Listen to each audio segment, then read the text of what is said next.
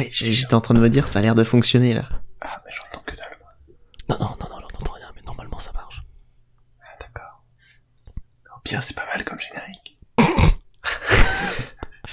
Faites-le en ASMR. C'est pas ça. Club Motard. Ah bah, je suis très content de m'entendre The Witcher. Looks like rain. Oh mon dieu, il pleut Couvrez-vous Club Club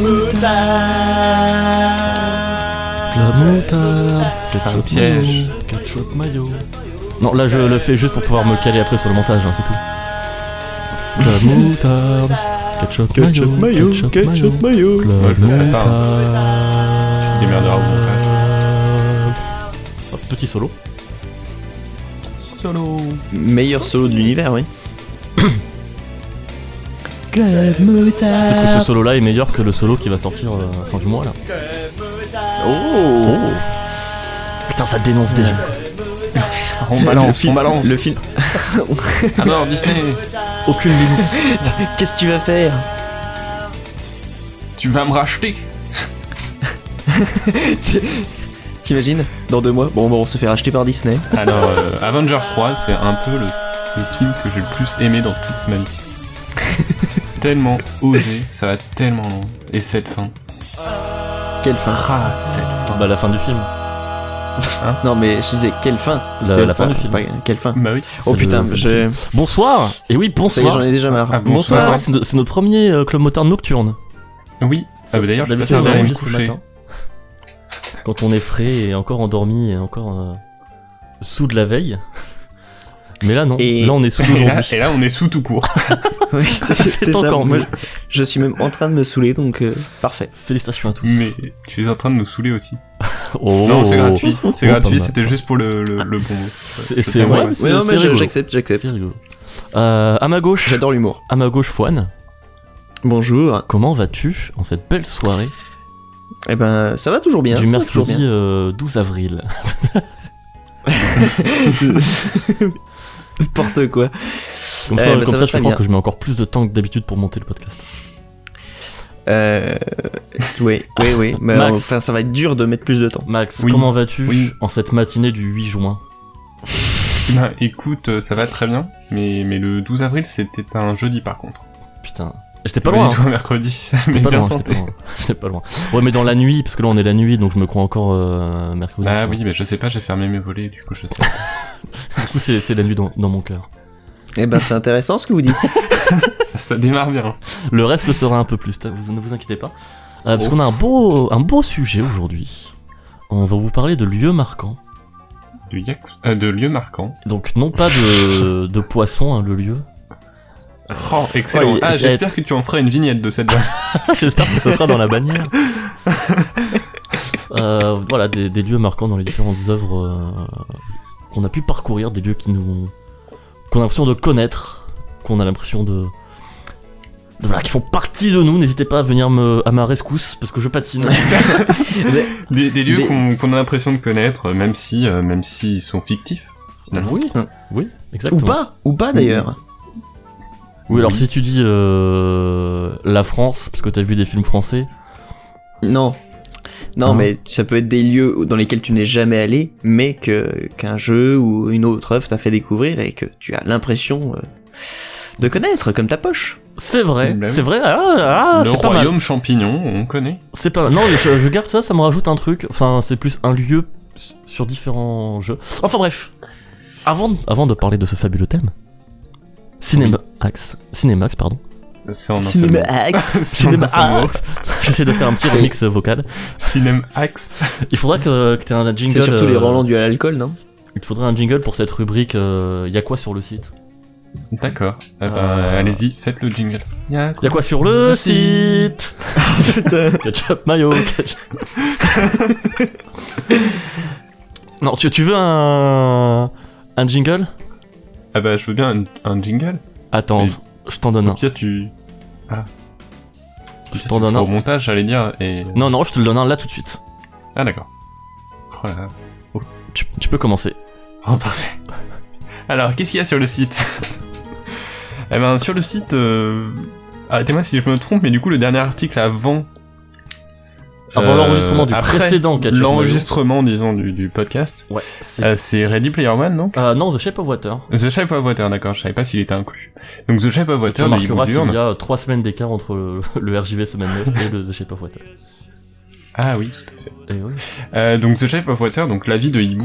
Ibu Durne, très actif sur le site. On, on, on le salue et on le remercie. Et on se remercie Et aussi l'embrasse. Shape of Water, qui est un très chouette film. Oui. Qui, Euh, qui est dans le thème de cette émission, puisqu'il y a du poisson. Oh mais merde. je vais Euh, me ensuite- désolidariser si ça continue. Ibu toujours. Euh, puisqu'il nous parle cette fois-ci de Ready Player One de Steven Spielberg. Oui. Euh, donc avis un peu plus mitigé, et d'ailleurs je, je crois savoir que au sein même de, de, de ce podcast on est un peu plus divisé. Oui. Et d'ailleurs, euh, Ibu nous aura confié, après avoir posté cet article, qu'il regrettait de ne pas avoir été plus méchant. Oui, c'est ça. Il, Ah, se trouve trop, euh, trop gentil avec le film. Ah bah écoutez, retournez voir Stranger Things et respectez Steven Spielberg. Ah, mais ça, je peux respecter quelqu'un qui fait des erreurs. Enfin, qui s'amuse euh, sans. Voilà. Il a de l'argent. Ouais, qu'il moi, qui ai vu le film, je, je, je peux pas dire que ce soit un mauvais film. Après, bon, euh, c'est. Non, non, non, mais euh, c'est pas du tout euh, un film. Je, je m'investirais pas pour le défendre euh, corps et âme. Non, bah moi non plus. Hein. Mais je m'investirais pas pour lui chier dessus non plus. Donc euh, voilà. Oui, exactement. Bah, très bien. Il a, il a le mérite d'exister, c'est bien. Euh, ensuite, un RJV, euh, la semaine 13 de 2018. Euh, donc les RJV, on, les, on vous les présente plus, c'est des musiques, c'est des reprises, c'est bien, c'est cool. Ouais. Eh, ça va bientôt changer de formule. Oh Ah, une formule complète. Ça sera les Formule, euh, R. euh, formule à emporter Formule à emporter peut-être Non, mais Ça sera euh, tous les mois, normalement, d'ici, d'ici que le podcast, non, non, ce sera pas tous les mois, je, je... mais d'ici que le podcast euh, soit publié, il y en aura des, des nouveaux. Ah, donc il y en a déjà eu des nouveaux. Oui, genre de la nouvelle formule quoi.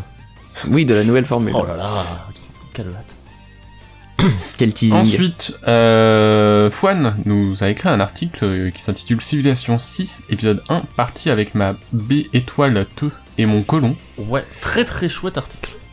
Ouais, étrange Oh, titre, merci. mais très très chouette article où il raconte un peu euh, ses aventures sur Civilisation. En mode un peu let's play narratif mais écrit et j'ai trouvé ça très très cool. euh. Ouais. Pour quelqu'un qui aime justement euh, cet aspect-là de civilisation, plus que l'aspect euh, le jeu. Oui, mais finalement, on a un très bon aperçu du jeu aussi, et Ouais, ouais, ouais. j'ai bien aimé le, le côté, on, on en apprend plus sur le jeu, et en même temps, on vit ça comme une aventure à tes côtés. Yep, c'était très chouette. Bravo. Euh, ensuite, euh, La Servante écarlate, euh, quand les femmes sont dans le rouge, de, écrit par Ellie Wen, euh, qui nous parle donc de la série La Servante écarlate. Euh, non, Euh, Non. Ah Ah, bah, j'ai pas lu. Ah, Ah, bah, j'ai pas lu. tu comprends au montage, qui nous parle du livre c'est dans Euh, littérature. adapté euh, en série. Oui. Mais, euh, mais ici, elle coup, parle c'est du illustré par, euh, par des images de la série, mais elle parle pas du bouquin. ouais. Ouais, non, mais si, en fait, je le savais en plus, je l'ai lu, mais. euh, Bon, ça fait pas. Rattrape-toi hein, comme je suis tu peux, désolé. là. Non, non, non, si, si, je l'avais lu, euh, mais c'était le 7 C'était le avril. 7 avril, ça quoi, fait, c'était il y a ça un fait mois. un mois, quoi. Et, certes. voilà. Et depuis, on m'a reparlé de la série, du coup, je, je mélange un peu les deux. Euh, ensuite, euh, reprise de jeux vidéo, semaine 14, avec d'autres musiques. Euh, le, du coup, le, le dernier épisode de, jeux vidéo. de l'ancienne formule. Exactement. Oh là là, Ah, voilà, putain, tu vois, il- tu vois, je suis un peu. il prend une saveur toute particulière d'un coup. Euh, ensuite, notre podcast, Oui, le précédent. le titre complet, s'il Euh, te plaît. Club Moutarde 7, adapte un 4 petits points. Le 4 points, c'est la nouvelle forme de ponctuation, hein, c'est officiel. Non, parce que 3 points, Ouais. c'est. Là, C'est 4, curieux, c'est pour montrer qu'il y a une continuité, tu vois. Ah. Et parce qu'en fait, je mets, je mets les points de suspension, et après, je mets le point final, tu vois. Hmm. Hmm, T'es sûr? T'es sûr qu'on fait ça? T'es sûr de toi? Je vais appeler. euh, je vais appeler Jean Sarkozy. Je sais pas. Jean Ensuite, Sarkozy. je sais pas, parce que je crois avoir croisé Jean Sarkozy plutôt dans la journée. Bah, Plein d'anecdotes incroyables. oui, voilà, raconte-nous ta vie, ça nous intéresse drôlement. Ah non, non, c'est non, c'était d'un chien en plus. Non, non. Euh, et enfin, C'était un euh, deux gagas, donc Jean Sarkozy un chien. Ah, Gaga. El Koala, qui Oui. nous a posté un article sur Maida Vale, Euh, donc un groupe de musique rock euh, qui vient de... Attends, c'est un Euh, pays... Suède. Suède, voilà. C'est un pays. Parce que On c'est confirme. c'est le pays d'Abba. C'est le pays d'Abba et des Chris Prolls. Mais non, mais je, je- oui, oui, Suède. et du coup, je les confonds. je, je sais. hein. Euh, voilà, qui nous présente ce, ce groupe que je ne connaissais pas. Un gros Et, gros euh, article. Ouais, et Mm, qui est ouais, non, plutôt un- cool. Euh, ce que j'ai écouté c'est vachement cool. sympa. Ouais, le Mhm. groupe un peu rock psyché justement, euh, assez vénère, et il vient dans, dans le détail, dans le, enfin, il, il parcourt dans le dé- détail chacun des albums de- du groupe en donnant un petit peu ce- ses avis, etc. Et c'est vraiment très très intéressant, une très chouette découverte. Ouais, à Et, lire euh, et à écouter. Ouais. Ouais. Et félicitations à Gaga parce que mine de rien, écrire sur de la musique c'est vraiment pas facile, Ouais. Ouais, carrément. même en, en parler. Donc euh, bravo à lui, c'était euh, très beau premier Ouais, ouais, non, article pour le bonhomme. Et Carrément. enfin, euh, Yakuza Kiwami. Euh, L'article de Damien sur euh, le remake. Qui, qui t'a laissé un peu, euh, bah, justement, un sentiment un peu mitigé. Un peu le euh, cul entre deux chaises, ouais. le cul vous savez. Allez le lire. Ça fait 8 mois qu'on fait cette blague. Et je continuerai. Euh, un jour je vais le supprimer des brouillons comme ça tu l'oublieras. Oh, alors là, aucune Alors, je vais chance. pas voir les brouillons à chaque fois. Tu vas dire- il a tellement mauvaise mémoire, il est obligé d'aller voir les brouillons. Ça paraît de quoi, en fait, cet article? Ouais, écoute, merci à toi. Oui. Euh, T'as été long aujourd'hui, hein D'habitude, t'étais. bah, il y a eu beaucoup d'articles entre. euh, ouais. Ouais, ouais. Certes.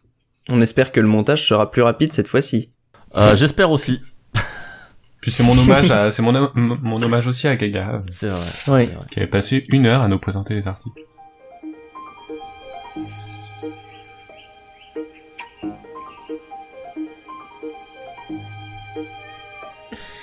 Chut, le chat. Bon, si vous entendez des miaulements, c'est mon chat. Ah, si vous entendez des miaulements, c'est mon coloc. Donc nous voici Vous dans la petite balade. C'est bizarre. De quoi Non, rien. rien. Est-ce que ton coloc te lèche Oui, il est sous le bureau, là il me lèche les pieds. Putain, putain. Quoi, vous Les faites pas pieds. ça en- en- entre, entre amis Si, bien évidemment, Bah si. alors. Pourquoi, pourquoi tu me lèches Bizarre pas dans les le pieds quand même. Pourquoi on se cache Allez, léchons-nous les pieds au grand jour devant Jean Sarkozy. Jean, viens nous voir, c'est pour toi. Qu'est-ce qui se passe? On va lui demander de. Putain, faut que je trouve une interview de lui et que. et que je sample une de ses phrases pour le prochain générique. Personne sait comment il parle, ce sera parfait. Euh, Max, vu que tu fais le malin, Oui. euh, commence donc ta balade. Tu vas nous parler d'un d'un livre qui nous vient du pays du soleil levant.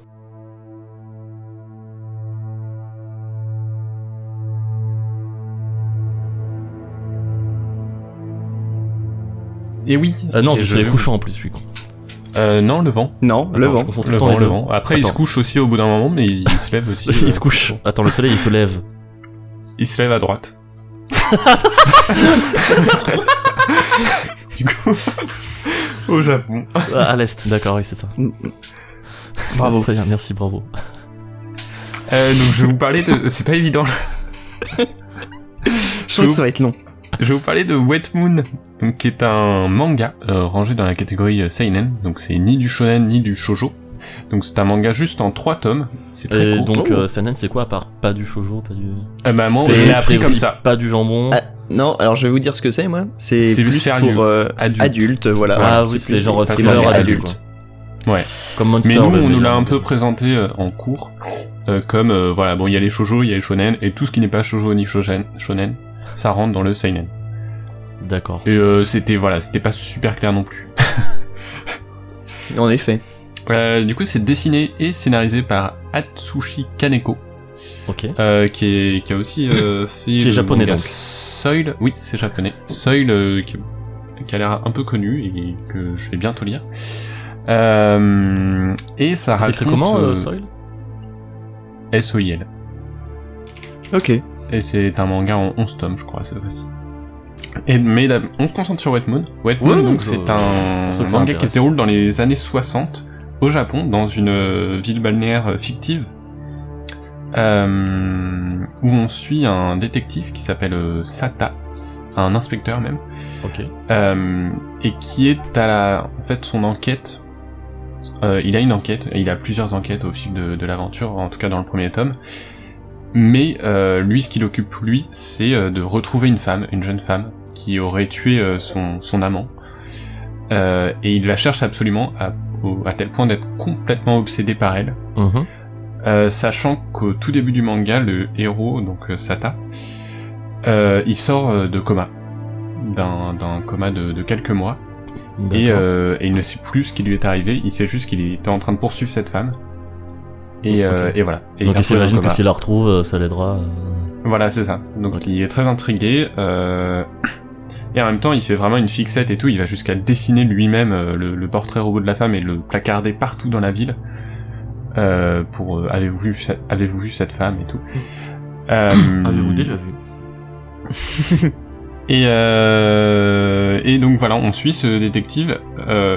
Et franchement, je peux pas vous raconter beaucoup plus de l'histoire. Parce Même que là, si c'est juste le, le prémisse du premier tome. Bah, c'est le prémisse du premier tome, mais en fait, ça va continuer sur euh, dans, dans cette lancée sur euh, toute la longueur. Euh, avec euh, dans le premier tome aussi, ce qui nous est présenté, c'est euh, le, le côté pourri euh, des flics qui l'accompagnent, où il va découvrir cet autre monde. Oui, parce que lui, il est, il est à son compte, en gros. Euh, Il non, est il, le- travaille pour la police, mais comme il se réveille d'un- d'un d'un coma de quelques mois quand même, il est ouais, il est quand complètement, même à euh, l'extérieur du truc, quoi. Ouais, on sait même plus si c'est le même personnage euh, qu'avant, quoi. Mm. Et du coup, il découvre, il a l'air de découvrir euh, tout, tout, tout le côté corrompu de la police. Et euh, ça le fait un peu vomir et tout, et, euh, et toutes les intrigues vont se mêler, euh, puisque justement, il y a des indices qui vont connaître cette femme et tout. Et en fait, la particularité du manga, c'est que, et c'est pour ça qu'il y a cette musique, c'est très proche de David Lynch, et c'est aussi pour ça que je peux pas vous raconter le reste de l'histoire, c'est pas juste pour éviter de vous spoiler, c'est parce que c'est indescriptible. Ah. Donc, en fait, le- Parce que là, la musique, c'est la musique de Mulholland Drive. c'est la musique de. Mulholland Drive. Euh, l'histoire, en gros, au bout d'un moment, le premier tome est encore assez euh, linéaire, même s'il y a quelques flashs, euh, comme justement lui, il a un morceau de métal suite à son coma qui est coincé dans sa tête. Mhm. Il a des flashs et des Ouais, sortes parce que le métal, ça réflé- réfléchit la lumière, donc ça. Exactement. Il a des sortes de, de petits voyages intérieurs extrêmement bizarres où tout s'éteint autour de lui, où il va se retrouver sur la Lune. Il y a une véritable obsession pour la Lune, d'ailleurs. C'est pour ça que ça s'appelle White Moon. D'où le nom. Mhm. Et, euh, Lune et en plus, c'est dans les années 60 et les... donc il y a toute la course pour, euh, pour aller sur la Lune. Oui. Euh, du coup, c'est vraiment une ambiance particulière, vraiment à la Lynch, euh, sachant que ça se déroule aussi dans cette euh, donc cette cité balnéaire euh, où il fait très très chaud. Et moi, vraiment, j'ai retrouvé aussi une inspiration à la James Ellroy. Euh, Qui est Pour ceux qui savent pas. euh, qui est un auteur de, de polar très célèbre, qui a écrit euh, Elle est Confidential et, euh, Mhm. et Le Dahlia Noir. Et justement, il y Ah. a ce côté, euh, le Dahlia noir, la femme, ce visage de la femme qui hante le personnage, les personnages principaux, Mm. et euh, sous une chaleur écrasante. euh, et c'est vraiment une ambiance. C'est vraiment une ambiance, c'est une atmosphère. C'est ne vous attendez pas à tout suivre. Euh, Oui, il y aura des trucs qui parce sont qu'il y a des moments très étranges, mais on est happé, on est happé, on est, euh, on- et même dans la mise en scène, dans, dans son dessin, qui est, qui est très classe. euh, Il y a des moments où on comprend plus comment il passe d'une case à l'autre, alors que c'est une scène d'action. On se dit ah là il, il est dans la merde, et la case suivante il est en train de s'enfuir, et en fait on peut refaire le lien entre deux cases, juste on a loupé une petite action, mais euh, mais en même temps c'est pas un problème. C'est vraiment il y a un côté vraiment tout et tout semble sorti d'un rêve c'est- plutôt d'un C'est assez original, ça, pour le coup. Ouais, Parce ouais, que c'est vrai qu'en manga, ça, enfin, tu, normalement, tu vois souvent tout, quoi. Oui, de dans retrouver une ce genre de même structure action, un peu ouais. cryptique dans, dans ce format-là, Mhm. c'est assez cool. C'est ça, il y a plein de moments où juste euh, bah, j'étais euh, bah, dans, dans un autre monde, quoi. Vraiment, on se laisse transporter, on comprend pas tout, mais c'est. euh, ouais, c'est un. C'est un manga très chouette, très cool. Ok. Euh, assez glauque, hein, par contre. Il y a combien de tomes en tout, t'as dit? Il y a trois, Trois. tomes. Trois Ah, tomes, c'est une histoire va. qui se finit, euh, ça se lit très rapidement. Ah ouais, bah, c'est- ouais, c'est c'est cool parce que c'est vrai que les mangas, souvent, ça, ça a malheureusement tendance Ouais. à traîner en longueur.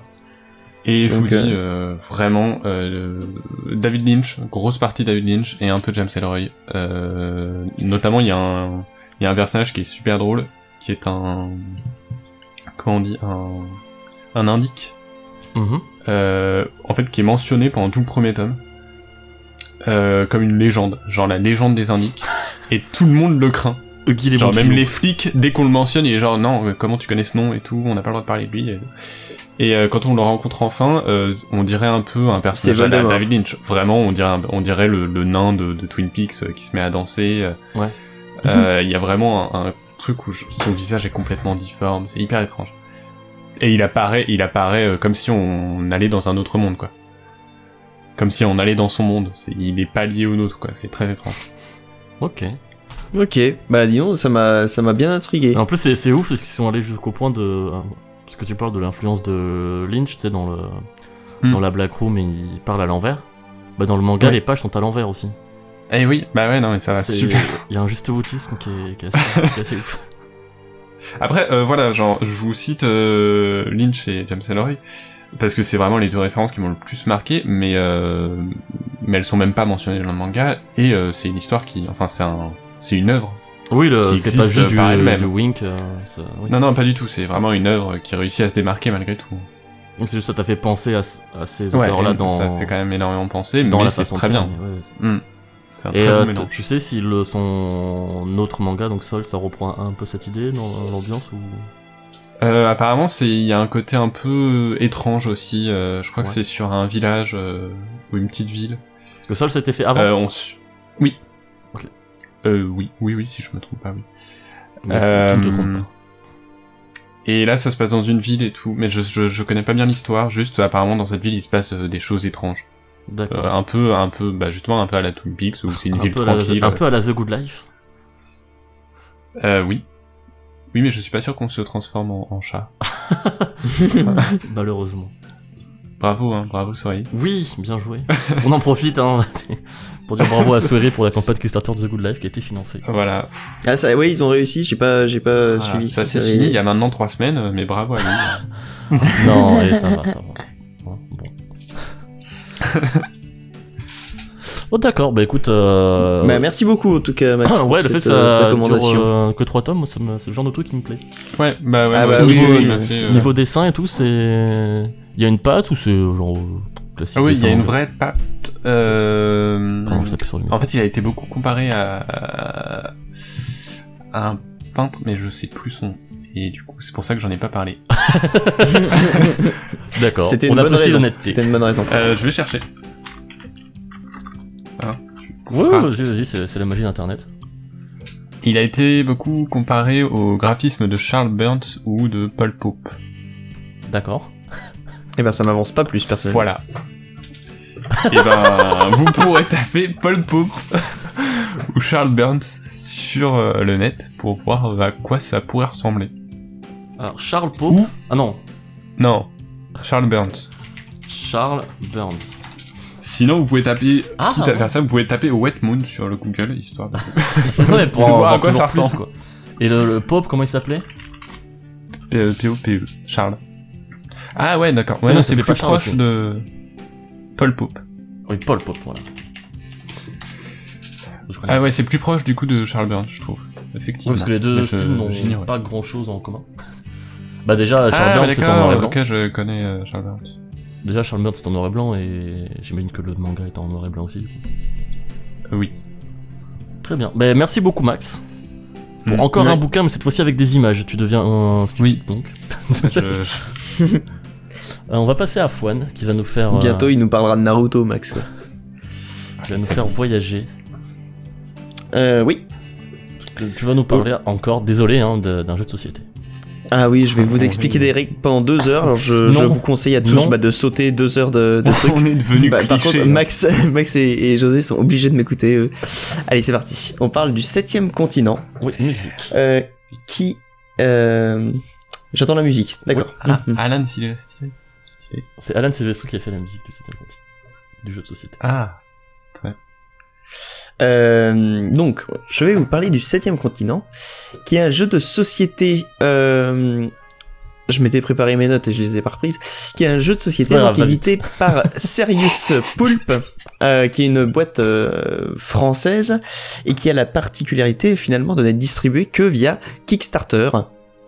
Il y a eu une première campagne euh, il y a quelques temps euh, qui avait rencontré un énorme succès. Mhm. et en fait euh, il justifie le fait de ne pas en fait c'était pas donc pour lancer le jeu qu'ils faisaient la campagne mais vraiment c'était le seul moyen d'avoir euh, le jeu. Pour eux ils justifient ça en disant que le jeu coûterait trop cher à être distribué de manière classique bah, en rémunérant tous les acteurs de la distribution donc c'est pour ça qu'il se passe exclusivement par Kickstarter D'accord. euh, et donc, ça a eu beaucoup de succès la première fois, et ils ont relancé une campagne euh, il y a quelques mois pour une seconde édition extrêmement similaire à la première, et en plus une extension pour ceux qui avaient déjà le, le jeu, donc on pouvait prendre ou juste l'extension, ou alors le jeu plus l'extension. Mhm. Euh, mais ça revenait quand même euh, cher parce que ça revient à 130 balles. Ah oui Ah oui. Eh oui, Parce que le, le jeu Et- seul, ça coûte combien? le jeu seul vaut 80 euros. Ah, quand Ah, même d'accord. aussi. Il y a euh, et en fait le, le jeu, donc j'en j'en viens au vrai sujet. Le jeu, euh, vous êtes donc un explorateur qui est euh, qui, qui apparaît en fait, euh, qui se retrouve parachuté sans savoir comment ni pourquoi euh, sur le septième continent, un lieu qu'il a déjà visité dans une autre exploration, mais là euh, il y arrive comme par magie, il y retourne comme par magie, ne sait pas pourquoi, et vous devez donc euh, bah, comprendre euh, ce qui vous arrive, vous sortir de la malédiction qui a été jetée sur vous, et donc vous arri- arrivez à vous échapper du septième continent. Ok, donc c'est un jeu coopératif? C'est un jeu coopératif qui se joue de 1 à 4. Euh, chaque euh, joueur va prendre un explorateur, un personnage. Alors dans les personnages, il y a par exemple euh, Lovecraft, il y a euh, le docteur Frankenstein. Mhm. Euh, ils ont tous des compétences particulières qui sont en relation avec leur personnage. C'est-à-dire que euh, j'en révèle pas trop parce que vraiment le jeu euh, c'est vraiment beaucoup de découvertes. Mais euh, euh, Lovecraft, ça va être, euh, il est un peu cinglé, donc il va avoir des, des compétences euh, en rapport à ça, Ouais, Voilà. Par exemple. Tu disais de, de 1 à 4, donc euh, si, tu, si on n'a pas d'amis, on peut y jouer aussi quand même ou, Enfin, Oui, l'intérêt oui, euh, est moins bon ou... Ah, la Bah, la c'est fin quand même pareil. coup. Eh ben oui, bah, vous Tout, comprenez tout ce quoi. qui peut se faire seul, ouais. lui, ça l'intéresse. Euh, alors l'intérêt, enfin, ce sera à mon avis moindre, mais euh, tu peux découvrir le jeu de la même manière. Il y a rien qui t'en empêche. D'accord, ouais, ça vaut le C'est coup c'est quand vraiment euh, ça, ça ça vaut le coup quand même. Les règles sont prévues pour que tu puisses jouer et réussir tout seul. Après, c'est toujours sympa de partager ses aventures avec quelqu'un. Mm. Et donc le but du jeu, c'est donc de parcourir le septième continent, de survivre parce que ça va être euh, un jeu de survie parce que bah il faut euh, euh, votre vie en fait est symbolisée par le paquet de cartes compétences et pour chaque action que vous faites, vous allez piocher des cartes et les mettre dans la défausse et quand vous n'avez plus de cartes, et ben euh, vous passez en espèce de mode mort subite et et vous pouvez mourir à n'importe quel moment. Et donc il faut arriver à explorer le septième continent, éviter ses dangers, trouver des moyens pour pour survivre. Et euh, et voilà. Et ce qui est très fort dans le jeu, c'est que euh, les règles vous disent comment fonctionne le jeu, mais ne va ne vont pas vous révéler les secrets de la survie, par exemple. D'accord. Il faut vraiment trouver soi-même comment on peut survivre. Ok, donc il y a quand même Euh, euh, de l'expérimentation aussi. euh.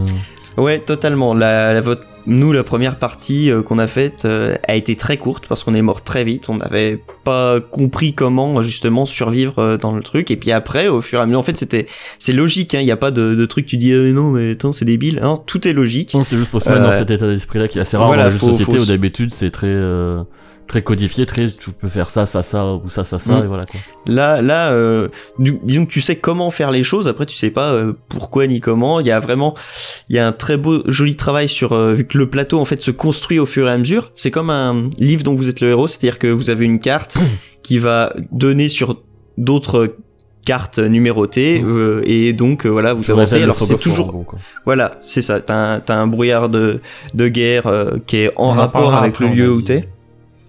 Ah pardon, Fog Euh, of War, pardon. Putain, bien vu. Et non Bien pas joué. Frog of War. non. Euh, mais donc ouais, c'est c'est très très bien. Le- la- en fait, les, les premières parties sont vraiment euh, excellentes parce qu'il y a vraiment ce côté découverte du continent et en même temps du système de Ouais, jeu qui est coup vraiment euh, bien fait. En jouant à plusieurs, j'imagine. Oui, voilà, c'est- brainstorming de. Ah mais attends, on peut faire Exactement. ça. Quoi? On peut faire ça? Et, et le, mais le gros défaut du jeu, euh, c'est la durée des parties. Ah. Et euh, parce que c'est excessivement long. C'est vraiment, tu ne la fais pas en une fois, c'est sûr et certain. Enfin, c'est nous, je pense, notre première partie, la, la partie qu'on a réussi à finir, donc qui n'était pas notre premier essai, mais Mhm. qu'on a réussi à finir, on a dû mettre une petite dizaine d'heures. Ah, Et c'est un défaut? Euh, alors, en fait, ça peut pour des raisons base, logiques, genre qu'on doit se retrouver à 4 pour faire la tagame. Alors voilà, déjà, Ouais. si tu si Oui, t'es un groupe sûr, de ouais, 4 qui est pas tout le temps au même endroit, bon nous on était deux, euh, on habite au même endroit donc ça va, mais le gros défaut c'est que si tu perds, tu dois recommencer depuis le début. Donc, euh, et puis euh, Hmm. la carte ne change pas, ça Ah reste oui, toujours la même. côté très redondant. Donc euh, Ah, si tu refais euh, le- je- ouais. nous Le nous à vrai dire euh, euh, un moment si on a perdu on s'est dit non non on recommence pas là c'est mort tu vois t'as 5 heures de jeu euh, s'il faut tout reprendre depuis le début euh, Ouais. Enfin, c'est c'est- chiant quoi. T'as pas envie de tout refaire. T'as t'as- tu vis une super aventure. T'as pas envie. Donc euh, Le début y a peut de devenir système relou de- à force de faire des parties où. tu- voilà, si, perds, si tu fais des runs et des runs et toujours les mêmes trucs, euh, bon bah pff, à la fin. euh, t'as- Un peu comme le niveau basement dans Isaac, quoi. Oui, mais Isaac, au moins t'as quand même de l'aléatoire. Là, euh, eh, t'as un petit peu d'aléatoire parce qu'il y a toujours un brouillard de guerre qui fait des événements aléatoires à chaque fois truc. Mais bon, euh, ça reste euh, la carte étant toujours la même. Tu sais où aller directement. euh, Ouais, tu sais, ah Voilà, ouais, ouais. En gros, tu. C'est comme si tu préparais un build order, genre dans un STR, euh, et qu'à chaque fois tu devais refaire les premières étapes, quoi. Voilà, voilà. Donc euh, Ah ouais, c'est dommage. Donc le jeu est très bien avec euh, ce défaut-là, mais nous, bah, on l'a résolu. L'avantage des autres sociétés par rapport aux jeux vidéo, c'est que tu peux tricher hein, facilement. Euh, donc, euh, donc nous, on, se faisait des, des checkpoints euh, en disant bon bah là, tu vois, on, Oui, on on reprendra notait là, ouais, cet endroit de la partie. Alors, t'as un système de sauvegarde interne au jeu, mais bon, faut que tu ranges le jeu, tu vois. Alors que nous, tu vois, on se disait, on, on notait l'état de la partie euh, à tel moment, et puis on se disait bon bah si on perd, on reprendra de là. Euh, comme ça, voilà, on n'a pas besoin de tous retaper les trucs qu'on saurait qu'on qu'on y arrive quoi. Ouais. Et après, en termes de, de matos, de qualité artistique, Et, les, alors, accessoires et tout, ça vaut quand même ces c'est- 80 balles? Euh, à mon sens, non. Euh, je pense qu'il y a eu un gros euh, travail sur la conception du jeu parce qu'il y a, il y a euh, sur au, au moins un millier de cartes. Hein, Ah en oui. comptant les, les cartes compétences et tout, Hmm. tout ce qui fait euh, le septième continent, toutes les la, la map. sur le- les systèmes, etc. ouais. Euh, donc il y a voilà ça, ça s'emboîte vraiment bien le tu vois le les cartes brouillard de guerre c'est pas des événements aléatoires euh, au pif c'est-à-dire que quand tu vas arriver dans une caverne glacée ben tous les événements aléatoires ils vont être en rapport avec ça tu vois de la glace du machin des trucs enfin c'est donc c'est Ouais, il y a quand même une volonté euh, aussi de d'immersion. il y a, y a une cohérence, c'est ouais. c'est bien écrit, tu vois, t'es vraiment dedans, ça ça fonctionne. Donc d'un point de vue conception, c'est vraiment bien. Mais après, d'un point de vue matos, tu vois, euh, au final, bah, c'est que des cartes, euh, elles Et sont de bonne quoi. qualité, mais c'est c'est pas impressionnant, quoi. voilà, c'est non, c'est pas, euh, t'as, t'as- non, t'as même pas de plateau vu que c'est le les c'est les cartes qui font oui, le oui, plateau, tu tu vois. poses au fur et à mesure. ouais. Oui, au final, oui, c'est juste Donc, des cartes. euh. C'est c'est c'est que des cartes avec juste des des ranges cartes et des intercalaires D'ailleurs, pour, pas une, galérer euh, à trouver. de euh, place quand la partie, genre que t'es au bout de 9 heures de game et que t'as posé des cartes partout pour. Alors, c'est c'est aussi ça. Il y a un système qui dit d'ailleurs, enfin qui est qui est dans le jeu, c'est-à-dire que euh, tu quand t'as plus de place, tu vas toi-même décaler et enlever les bah, les cartes qui te dérangent, tu vois. Ouais. Et c'est genre si tu veux y retourner, t'es obligé de re-explorer. Ah ouais, faut prévoir des, du renfort de table, quoi. Euh, alors pas obligatoirement. Enfin c'est c'est dans le jeu, c'est finalement t'avances, le temps passe et euh, vu qu'il y a des cartes euh, où euh, en fait tu vas faire euh, tu tu vas faire quelque chose, elles vont euh, changer et euh, si euh, du temps passe, euh, eh ben elles vont revenir à leur état initial. Donc tu vois, ça simule un peu le temps qui passe et le fait que bah il va se repasser des choses si tu reviens en arrière. Donc non, c'est c'est pas mal fait finalement parce que bah plus t'avances, euh, si euh, c'est comme dans la vraie vie quoi. Si tu fais euh, 25 km d'un côté et puis que tu décides de revenir euh, 25 km en arrière, bah c'est comme si rien ne s'était passé quoi. Oui. Ok. D'accord, d'accord. Bon, Donc euh, un très bon jeu avec ce, ce défaut de la durée et du fait Et en du fait prix, euh, ouais. associé au fait que t'es obligé de tout euh, Ouais. tout recommencer si tu perds ou là c'est ouais au bout de 7 heures de jeu tu te dis bah non non je vais pas je, vais pas tout recommencer non accessible que par Kickstarter. voilà, maintenant c'est c'est mort. La, la campagne est finie, ça a été un gros succès et C'est bien la peine de nous en parler. hein. mais c'est un très ça bon jeu. plus. Mais je pense qu'ils refont des campagnes. Hein, oui, tu vois, il y a eu une deuxième campagne. euh, donc euh, après voilà, c'est est-ce que le jeu vaut son prix d'un point de vue purement matériel Honnêtement, euh, c'est sûr que non. Tu vois, on, on a Horreur à Arkham, on a au moins autant de cartes et Horreur à Arkham, il est vendu en magasin. euh, Ouais, Par, artistiquement, en termes de plateau aussi, il y a quand même plus de, ça a quand même un peu plus de gueule. Voilà, bah après voilà. Enfin, je veux dire le, les dessins, les cartes sont très travaillées. Le jeu est vraiment, c'est vraiment un livre dont vous êtes le héros. T'as euh, Bah, c'est plus pour le côté beaucoup euh, euh, et tout. immersif et longue aventure ensemble et découverte des Mais, systèmes. euh, euh, Mais voilà, après d'un point de vue matériel, c'est vrai que le prix euh, finalement, autant tu peux te dire pour la première campagne Kickstarter, il y avait un, Oui, c'est la un première concept à campagne. ouais, rentabiliser. Autant pour la deuxième, bah, enfin le matos c'est le matos quoi. Ouais, ok. Non, mais euh, mécaniquement, ça a quand même l'air intéressant. Hmm. Ouais non, c'est vraiment cool. Bah, je suis intrigué jusqu'à ce que du coup je, je comprenne que je pourrais pas y jouer quoi. Mais euh, tu, tu, tu regarderas la prochaine euh, la prochaine campagne. Ou Alors tu viendras à la maison. D'accord. Pendant je- j'arrive demain. Demain? Euh, non, pas demain. J'ai poney. Ah non mais c'est pas grave, je, je viens chez toi. tu sais. On peut y jouer à un de toute façon, donc. euh, Que tu sois Oui, là c'est- ou pas, c'est pas ça, faux. ça va être égal. C'est pas faux, c'est pas faux. Je sais où tu tu que tu rentres chez toi, euh, qu'est-ce que tu fais? Bah je suis au 7ème continent.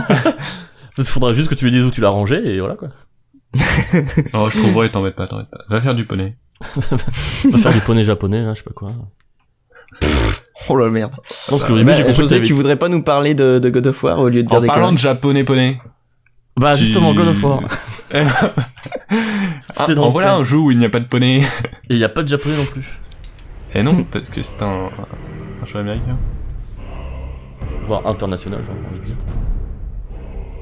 C'est un jeu international. Boy. Oh, oh, oh. Quand même, meilleure façon de, de révéler leur jeu quand même. Boy, boy. Avec l'orchestre et tout sur la scène de l'E3, c'était assez classe. Oui. Boy, boy, boy. Musique de Bear McCreary donc. Cette fois-ci, c'est la musique officielle du jeu. Pas comme les Ah deux oui. autres. euh, Bear McCreary, que vous connaissez peut-être pour son travail sur euh, Outlander, Assassin's Creed Syndicate. L'extension. sur l'extension de Syndicate? Ouais. Ok. Parce que oui, le jeu Voilà. c'était aussi une Wintery, non Oui. Et euh, non, en série, il a aussi fait euh, Battlestar Galactica. Ah. Et euh... Et donc on parle du compositeur, c'est ça Ah, Ah non, non, mais je là, on a la musique c'est un des points que j'avais envie de parler, enfin, dont j'avais envie de parler parce que j'aime beaucoup la musique de God of War. Oui, mais je la trouve très discrète en jeu. Euh, en jeu, elle est assez discrète. Il y a pas mal de, ouais, de, de teintes euh, par-ci par-là qui font pas mal penser euh, à ce qui est, au thème de Skellige ou voire même des musiques de The Witcher euh, en global. Ouais, je- ouais. Mais euh, je trouve, je la trouvais vraiment cool et euh, dans ses envolées épiques, euh, avec ses, ses voix gutturales, ça, ça marche bien. Donc sinon le jeu, euh, le jeu 10 sur 10, 20 sur 20, chef-d'œuvre, le Citizen Kane du jeu vidéo. Mais non, Même si on sait tous que c'est. Super Mario 64. Euh, non, non, euh, bon jeu, mais quand même, déconnez pas, les gars. Le... Donc, pour remettre dans le contexte, c'est la suite. C'est vraiment la suite de la trilogie God of War 1, 2, 3. Euh, mais qui repense complètement la, la série et certains de ses éléments en les modifiant et les adoptant, hein, en les adaptant. Euh, parce que là, ça prend un côté beaucoup plus intimiste, avec la, la caméra à l'épaule, avec même dans l'échelle des combats, on n'est pas du tout dans le, le grandiloquent du début de God of War 3, même si peut-être que cette nouvelle euh, trilogie va, va y aller au fur et à mesure. Et on n'est plus du tout dans le poussage de statues, De God of War 1. et des poussages de caisses, etc., et de- des énigmes à base de lumière à rediriger avec, dans- avec des miroirs, le genre de truc que je ne supporte pas. Oh là là, c'est tellement les, les années 2000 et tout. Ouais, ouais. Ça, c'est tellement les énigmes que je supporte plus. God of War, c'est les énigmes où tu prenais plus de temps à les faire que à les comprendre. Oui, oui, oui. Là, euh, là ça triste, va, il y, a- y encore beaucoup d'énigmes dans le monde dans, dans ce- cet épisode-là. Mais au moins, tu les comprends assez rapidement et tu les résous rapidement aussi. T'as pas à pousser pendant deux heures des caisses. euh, voilà quoi. Euh, pour commencer par les trucs que j'ai beaucoup aimé dans, dans ce jeu. Parce que bon, la présentation, je pense que voilà, on, pour en en est, euh, les gens connaissent le jeu.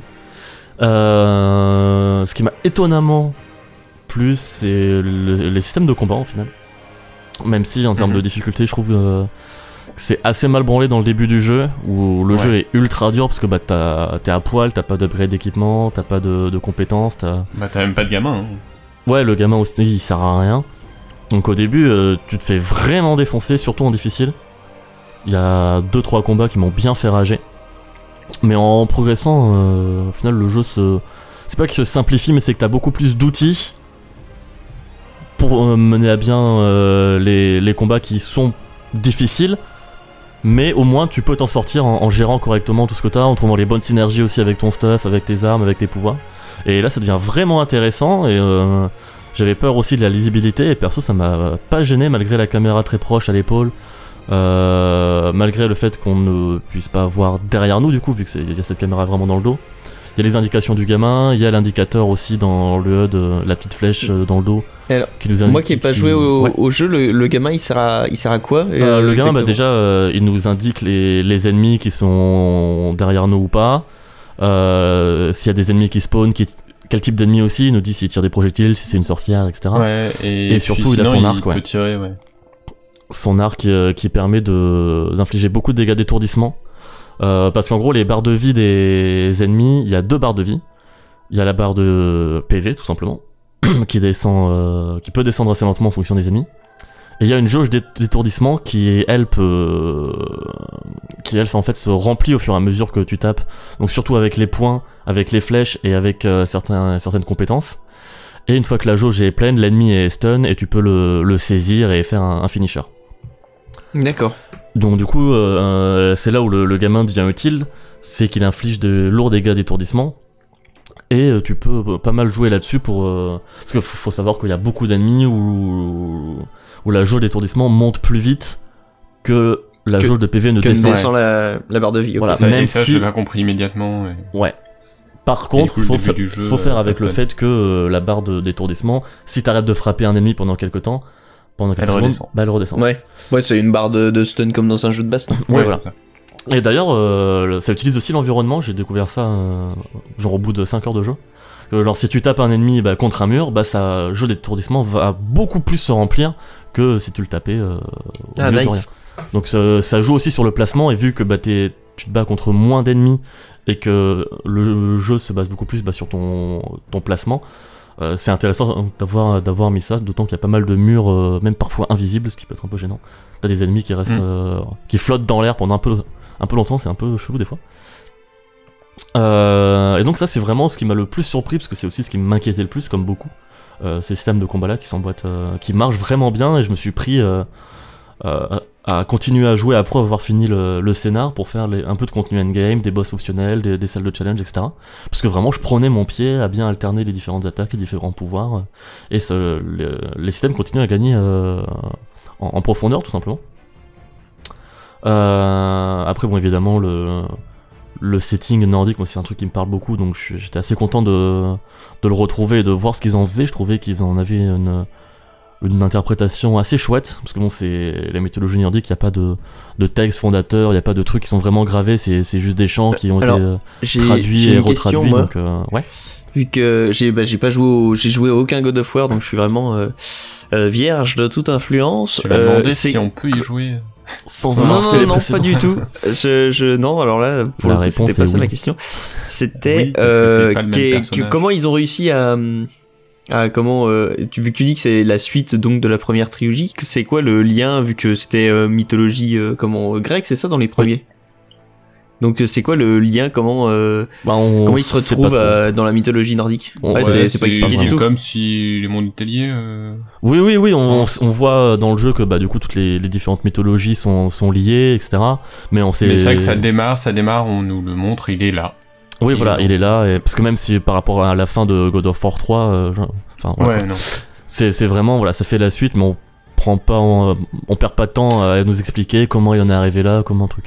C'est, il est Mais là, les, façon, différents mondes sont euh, liés, et, et- voilà, on s'en branle, quoi. Et moi, c'est. Alors, pour le coup, c'est pas quelque chose que je considère comme un défaut, mais euh, c'est une suite, enfin, qui vraiment mentionne les précédents et... Oui, clairement, et qui joue tout, des événements mais, des euh, mais pour moi, c'est pas une suite, à la fois. C'est-à-dire, genre, vraiment, euh, Kratos n'a plus rien à voir avec Kratos.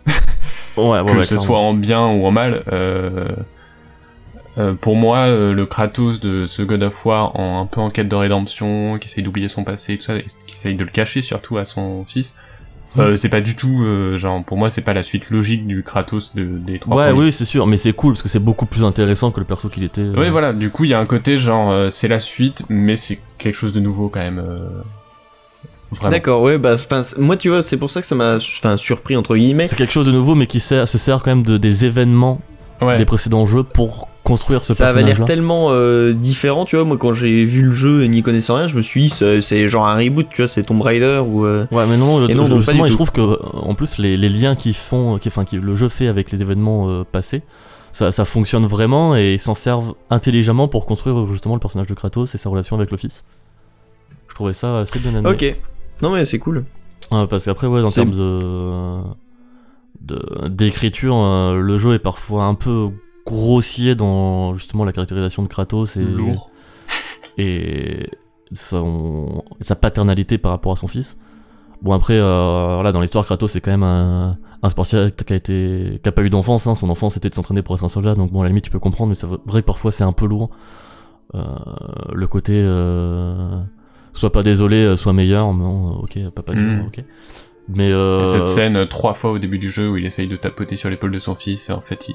Ouais, ouais, ouais. Il y a des côtés un peu lourds au début, mais euh, dans, dans l'évolution, c'est cool. Et au final, le, le gamin devient très attachant. Euh, J'ai trouvé le, son acteur euh, en VO fait un, fait un super taf. Ouais. Globalement, Ouais, le- clairement. les doublages en VO sont très très bons. C'est rare que je sois agréablement surpris dans un jeu par cet Mm. aspect-là. Mais là, vraiment. Kratos, le gamin, même les PNJ ils sont pas nombreux, mais mais ça marche vraiment. Enfin, t'as les, les le personnage des deux nains, donc qui sont qui sont en gros la forge, qui sont les, les, les marchands au final du jeu, euh, qui servent un peu de, de comic relief. Je trouvais que ça marchait vraiment aussi dans, dans leur doublage, dans leurs animations aussi.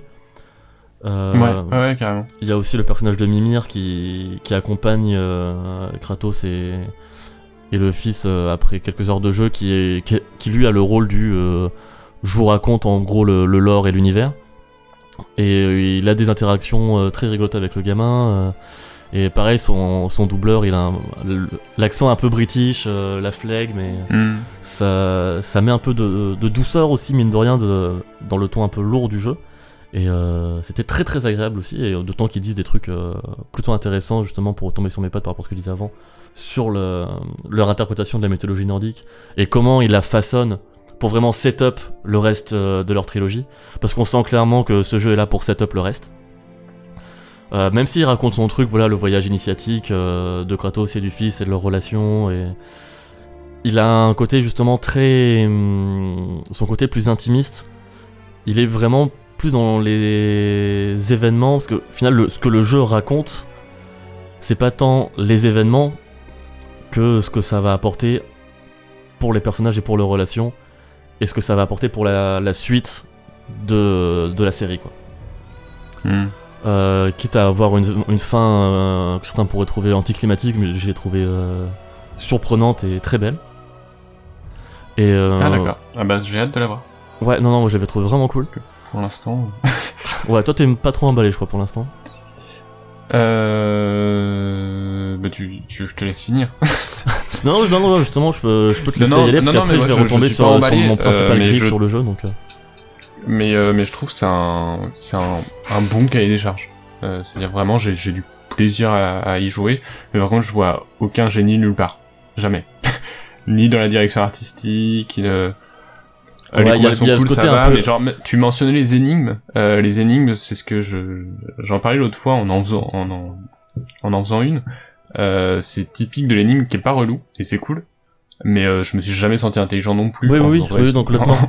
Bah, même le, enfin, En les phases de plateforme, euh, voilà, c'est pas... c'est Ouais, les, Il y a ce et côté c'est- il y a qui se laisse ce jouer, côté. Et euh, justement, c'est un de mes plus gros reproches du jeu, c'est qu'il a ce côté très jeu vidéo au final, même dans sa construction Ouais. du monde et dans, comme Pas tu disais, le- marquant, moi, surtout. les énigmes, etc.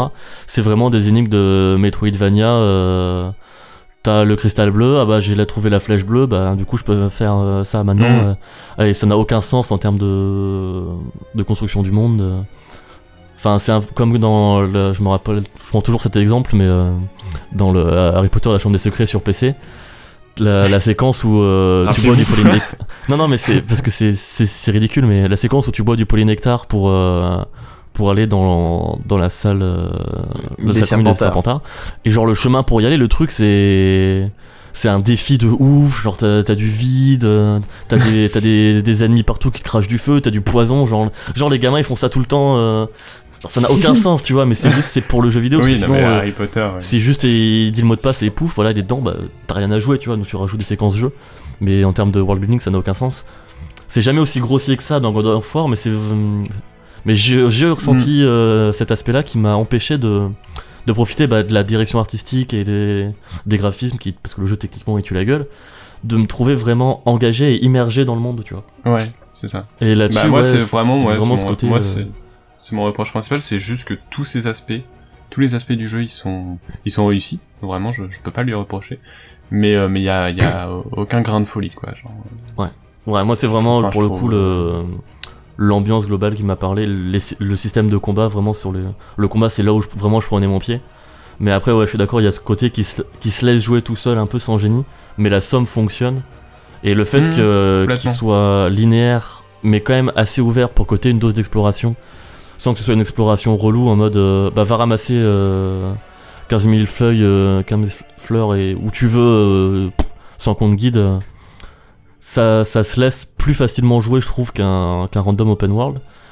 Oui, oui, complètement. Oui, parce que t'es pas ouais, a- complètement lâché, et en même temps, tu, tu, tu ne fais pas que checker, oui, les points. Ouais, il y, a- y une euh, ligne euh, très fine entre euh, linéarité et ouverture qui, je trouve, là pour le coup, est super bien gérée. Et c'est ça aussi qui m'a, qui faisait que ce, il y avait ce côté, je trouve, qui se jouait tout seul. C'est que bah, t'avais toujours un sentiment de, de progression dans la façon dont tu découvrais le monde et dont certaines régions du monde aussi s'ouvraient à toi. Mm. Mais t'étais jamais euh, submergé par 15 000 marqueurs à aller chercher partout. euh. ça, ça restait assez très bien dosé là-dessus. Et je pense que c'est. Si tu disais qu'il n'y a pas de génie, là où il s'en rapproche le plus, je pense que c'est sur ce dosage-là, justement, de, de toutes Ouais, ces ouais, sommes ouais, au final. Bah oui, c'est ça. c'est vrai qu'on on, on peut dire qu'en effet, vu qu'il ne se rate finalement euh, pas, pas, et ben c'est là où il y a le génie parce que dans, dans- jeux- dans il y a la- des jeux- mais je sais pas, moi, là dans, où dans je le rythme et dans l'équilibrage que- justement de toutes ces sommes qui fonctionnent. C'est que justement il y a des trucs où euh, on sent, je sais pas, moi je sens que c'est là parce que bon bah il faut que c'est là. Rien que la relation avec le père euh, fils, euh, qui est bien traitée. Hein. Euh, mais juste, j'ai l'impression que ça, ça fait partie d'un cahier des charges et il y a tout le système d'armure, de loot et de Ouais, d'expérience. c'est vrai que toi t'aimes plus de du tout ça, compétences. euh, alors que moi j'aime toujours non, c'est bien. même pas que Ouais. j'aime pas, juste genre là, bon, il y en a pas trop, hein. Je suis pas inondé de loot, Euh, euh, je y a trouve rien. quand, Non, non, quand- j'ai entendu parler des niveaux, je me suis dit tiens, c'est Ouais, non, mais Non, non, c'est c'est c'est vraiment le pas relou, c'est genre, plus vraiment, le côté tu- loot que les niveaux. euh, Parce que pour le coup, que- les niveaux, genre tu finis le jeu, t'es niveau 6 quoi, donc c'est vraiment pas. euh, C'est ça, ouais. Oui, c'est que- vraiment pas relou euh, à la assez Origins hein, pour le coup. C'est plus euh, sur le loot où je me dis bon bah ça marche hein, il y a pas de souci, je veux dire je me sens pas inondé, j'ai pas envie, je râle pas et Ah oui, c'est pas Nioh quoi. Mais il y a un côté où je trouve pas non plus ça euh, Après pour le coup, je trouve que hyper intéressant. euh. Bah, je trouve que justement le loot, euh, il y a pas mal de choses qui apportent des, des compétences passives ou actives qui vont aussi euh, diriger ta façon de jouer dans les combats. Mm. Euh, moi, je- par exemple, j'avais eu euh, genre en milieu de jeu euh, un pouvoir qui me permettait de regagner un peu de vie quand je faisais une chop, une chop, donc après qu'un ennemi Ouais. soit stun. Ah oui, ai. Et sur le sur le- les défis de late game, donc où les, les stats données par cette euh, compétence n'étaient plus vraiment intéressantes, je m'en servais quand même parce que j'en avais besoin pour survivre. Et donc ça me poussait aussi à jouer à, jou- à jouer d'une certaine façon. Et il y avait pas mal de choses justement qui, qui me faisaient changer. Et donc je trouve que justement le, le loot c'était pas juste bah ça augmente tes stats. Non mais voilà, mais je, du coup genre euh, en fait je suis pas euh, pas emballé, euh, voilà, je, je tiens à le dire non plus, c'est juste euh, il va pas me marquer plus que ça. Après je je- j'ai du plaisir à le faire. euh. Mm. Je sais pas du tout un jeu que j'irai démolir. Non, non, oui, donc bah, je pense que pour le démolir, faut vraiment. Enfin, le jeu est objectivement bon dans ce qu'il fait. Après, oui, la somme peut te parler ou pas. ou- Je, je recommande quand même d'y jeter. Ouais ouais bah oui. Et puis c'est un gros jeu de là cette année. genre. Ouais, ouais, ouais, c'est un, c'est un très bon jeu de cette année. Rien que pour le, le kiff qu'on peut avoir en combat. Je sais pas si toi, Max, euh, les combats te, te plaisent. Au début pas du tout. Ouais. Euh, et petit à petit justement avec euh, les, les, les compétences qui se débloquent un peu, le gamin qui s'améliore. Hmm. euh, là je commence vraiment à apprécier. Et justement certains D'autant que combats le- plus- gamin, on en a- plus, plus massifs où j'ai vraiment l'impression de, de bien jouer. Ouais, ouais, ouais, c'est là où le jeu devient vraiment plus kiffant quand Hmm. tu dois vraiment utiliser les différents. Moi, J'étais tu- suis, j'étais pas euh, fan de la vue, notamment au début. euh, justement sur le côté, ah bah on voit pas derrière toi, genre. euh, et je sais pas, je, je- ça me faisait pas kiffer de me dire, ah bah je dois tout le temps faire des roulades sans savoir quand on va m'attaquer, sans apprendre les patterns, tu vois. Hmm, ouais. Bah, au Et final, juste- si t'as des patterns à prendre. euh. Ouais, ouais, ça va, ça, ça- vraiment. Ça, Après, ça- euh, ouais, aussi en termes de, de petits reproches, le, le bestiaire est assez peu varié. Après, je préfère ça qu'un bestiaire varié où il y a genre 5 mobs euh, qui te cassent les couilles tout le temps. Ou à chaque Mm. fois que tu les vois, t'es en mode Oh, encore ceux-là Là, ils sont euh, suffisamment distincts pour que tu les reconnaisses directement, pour que. Enfin, ils sont pas très variés, il y, a- il y a pas mal de recyclage, notamment dans les, les élémentaires. Où euh, c'est des, des petits colosses là, euh, où au final c'est tous le même pattern, sauf que t'en as un de feu, un de glace, un de. Ouais, ouais, ouais. Mais euh, je trouve qu'ils étaient tous assez, suffisamment agréables à combattre en tout cas, donc. euh, Allez, ça, et non, et mon, juste là pour le coup, c'est mon dernier petit reproche. Le, le, le jeu entièrement fait en plan séquence, euh, je trouve ça sert à rien. je trouve ça un peu prétentieux, ça ne m'impressionne pas, et en plus je trouve, à la limite, ça, ça nivelle euh, justement la mise en scène par le bas un peu. ouais, parfois tu sens que ils, savent- ils ont pas trouvé de meilleure solution que ce Ouais. qu'ils proposent là. Donc des fois ils se mettent un peu en Ouais, mode Après, par enfin, la c'est c'est caméra. cool qu'il soit et tenu. je- euh. Le mec il voulait tenter ça, euh, voilà, voilà, il a vu, mais c'est genre. Oui, mais, euh, mais en plus, bah, ça c'est Est-ce qu'il y a une peut-être question pas plus vous faire technique. chier à faire ça euh, pour le de les prochains quoi C'est une question plus technique parce que je suis pas sûr d'avoir la réponse, mais enfin en film, un film en plan séquence, je trouve ça prétentieux, mais ça peut être impressionnant. Euh, en jeu, euh, enfin c'est un jeu, enfin les développeurs ils la placent comme ils veulent la caméra, il y a pas les. Oh non, mais Ouais. détrompe-toi, c'est- c'est c'est justement vachement relou pour eux de devoir faire du plan séquence. Ah Plutôt ouais que de devoir faire des cuts, etc. Ouais, bah ouais. ouais si, si, C'est ça leur a vraiment. euh, pas les mêmes contraintes, mais oui j'imagine. que- Non, non, non, mais ouais, ça, pour, le, bah, pour coder des mouvements de caméra tout le temps. euh, Genre pour eux, euh, apparemment, c'était vraiment euh, dur et c'est pour ça que. Parce que le mec, donc le directeur, Cory Ba- Barlog, non pas Balrog, il était euh, cinématique director sur euh, Tomb Raider. Hmm. Et il avait donné cette idée-là et tout le monde lui dit non, non, non. t'es fou, c'est trop chiant. Et même là, tout le monde le dit, mais t'es fou, c'est trop chiant. Et il fait, ouais, mais là, cette fois-ci, c'est moi le directeur, donc on le fait. mais euh, ouais, je, non, mais je peux comprendre son, son idée, mais euh, dans les faits, oui, ça, ça sert pas à grand chose. Ça, j'ai jamais été en mode wow. Ouais non. Après, euh, après ça m'a pas gêné, tu vois. Je me suis pas dit, ça serait mieux si. Euh, moi il y a quelques moments où je me suis dit ah ça serait mieux si en fait justement. hum, hum. Euh, mais pour le coup, ouais. Mais mais euh, c'est pas c'est pas c'est pas grave. Le, le résultat final est plutôt anecdotique par rapport, je pense, à la Mm. somme de travail que ça a dû coûter. C'est ça. Genre, au bout d'un moment juste on s'en rend plus compte et bon c'est bizarre. En tout cas, perso, j'ai hâte de l'acheter à 20 balles en édition Game of the Year. Mais il y a pas de DLC annoncé. Pas prévu de DLC, hein, non, non. Ils font juste des Ouais, mises à jour mais- avec le mode photo et le euh, New Game Plus, mais ils ont aucun DLC prévu. Platinum, euh, Game of the Year, c'est pareil. D'ailleurs, c'est vrai, il y a plus de, euh, de, collection Platinum. Ah non c'est vrai. Sais, les trucs genre. Au pire, au pire, je, je l'achèterai dans 6 mois à 20 euros l'édition normale. ouais. Ça- bon, tu le trouveras facilement à 40-30 euros. Bah, après, ils se vendent très bien là, genre. euh, Non, mais c'est moi, n'étant pas, très, n'ayant très, pas très fait les, n'ayant pas fait les vieux et n'étant pas spécialement hypé par celui-là, je pense que je le, je le prendrai parce qu'en effet, il a l'air très bien, mais plus tard, euh, quand, ouais, euh, ouais, bien sûr, il y a pas de. voilà. Après, si tu le fais, fais-toi au moins un petit récap des événements euh, passés, Oui les trois premiers. tu veux dire que je peux lire un résumé? Euh, oui, pour God of War, oui. Oui complètement. T'as pas euh, Après le, jeux le de, de 3 est 50 sur hein. PS et sur PS4 hein, si tu veux. Oui, c'est vrai. Il est, pour le coup, c'est le Et meilleur je le trouve rigolo ouais. Et- Mais parce qu'il y a vraiment des moments, euh, enfin il y a un moment en particulier qui est vraiment cool dans God of War et qui, qui je pense a beaucoup plus d'impact si au moins t'es un peu familier avec ce qui s'est passé avant. euh, D'accord. Bah j'en suis pas là. voilà. Et qui, en... enfin bref, j'en dis pas trop, mais il y a un moment qui est vraiment très très bien amené, un peu fan service sur les anciens et que je trouve très très cool. Euh, donc voilà pour la petite balade. On a fini de- dans le sang et le, le froid nordique. Et à propos de, de ce world building donc. Ouais, mais en fait, j'ai- pas pensé, mais c'est con parce qu'il y a la première partie du quiz d'abord. Ah oui. Ouais. Eh oui, il y a la Donc, on première partie rebondira du sur nos, nos pattes plus tard, euh, genre après 30 minutes. euh... Non, ça va aller vite le quiz. euh, les quiz seront rapides euh, aujourd'hui.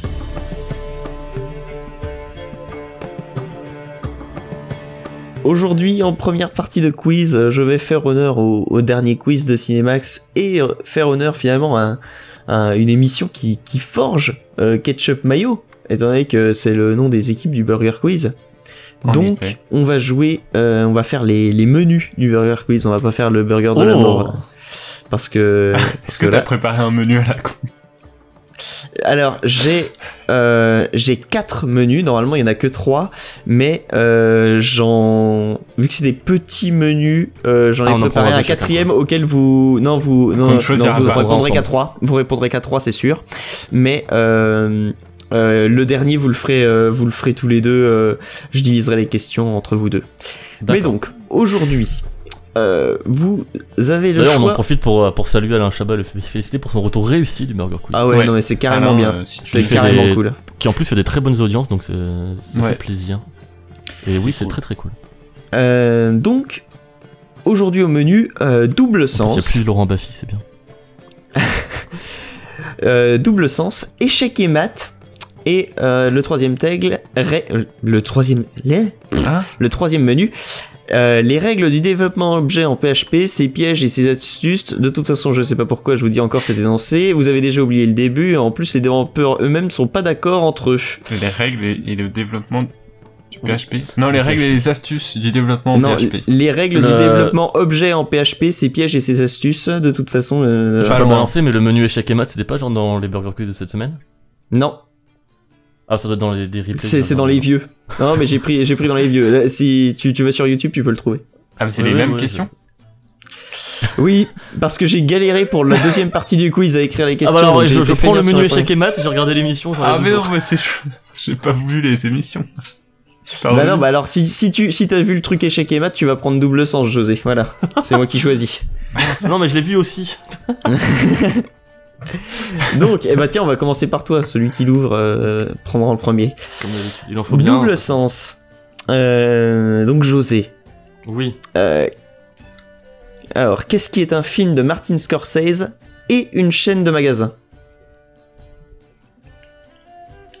Casino. Oui, bien joué. Ah, putain. Euh, j'aurais jamais trouvé moi celle-là. Euh, Qu'est-ce qui est à la fois une partie du corps et une série télé?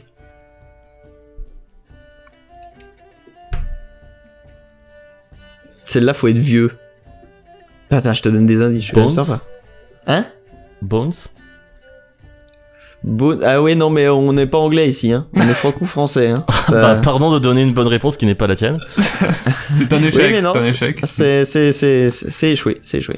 C'est quoi Euh, qu'est-ce Bah, que je fais? Est-ce c'est que quoi la pour bonne une réponse mauvaise, euh, la bonne réponse c'était le sein? Euh, pour euh, le sein. Il y a une La partie série. du corps, je vois, mais la série. euh, Eh ben, le- il y a une série Le Sein S-I-N-T Ah. euh, avec Roger Moore, il me semble. Je crois que je blague même pas. il est toujours là. Notre mascotte. Il, il- il- attends, faut que je regarde. Je suis pas sûr. Ça se trouve c'est. euh, ça, ça- ça se trouve c'est Timothy c'est bien Dalton. Roger Moore. Alors pas du tout, putain. Je confonds avec autre chose. Timothy Dalton. Ah, bah Si, ah, Roger si, Moore. distribution Roger C'est Moore. Roger Moore. Le vrai Mais euh, Ouais, le vrai Mais hein. Oui, oui, ce coup-ci le vrai. Ce coup-ci le vrai. Bref, euh, voilà. Euh, donc je, ouais non, je ne te mets pas de points. Tu ne gagnes pas de points. Je vais Mais pas mettre coup, de je- moi, points. je Cinémax, gagne faut le quand même pas. Non. Ah. Ah non, Euh, les. Alors, qu'est-ce qui est Bah, à la si, fois un animal de compagnie et un jeu de société? Loi. Ouais, Loi? Loi. oh. Ou le les quatre chevaux aussi. Oui, allez, allez. euh, je vais accepter loi.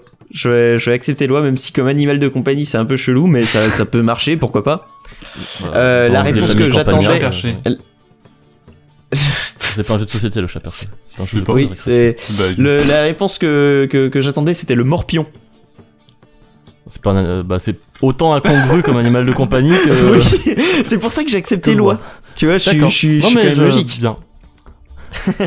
Je Et alors attention, qu'est-ce qui est à la fois un état des États-Unis et une heure de la nuit C'est pas un jeu de société, le chat perché Et ça, c'est quoi Ça sur tricktrack.net, monsieur. Oh putain. Et une heure de la nuit. Oui. Standalone, hein. Deux éditions. Le menu Ming. Le Wyoming. non. C'était quoi la question? Qu'est-ce qui est à la fois un état des États-Unis et une heure de la nuit Ah. ah, Ah. je sais pas du tout. Ah si, mais je le dirais pas. Alors tu, dois- tu donnes ta langue au chat perché? Non, Qui est un jeu de société. Ming. Oui, non, mais c'est pas ça. Euh, eh bien, c'est euh, l'Ohio. Si tu l'écris tout en majuscule, ça fait euh, minuit 10. Ah, Eh oui, on écrit. Moi, je pourrais dire à l'oral. C'est pas clair euh, la question. On sent que c'est Ouais, les vieilles questions du Burger Quiz, tu sais, où, où Ah genre, ouais, vraiment, il est jamais content. euh, parce que c'est- oui, parce que de toute façon, c'est expliqué comme dame. Et Alain Chabat, c'est le pire présentateur qui existe, et en même temps, c'est le meilleur. C'est ça qui est, qui est génial. Euh... Eh bien, tu as quand même fait deux points sur quatre questions, c'est pas mal. Ouais, enfin, le, le menu échec et maths, j'avais les bonnes réponses.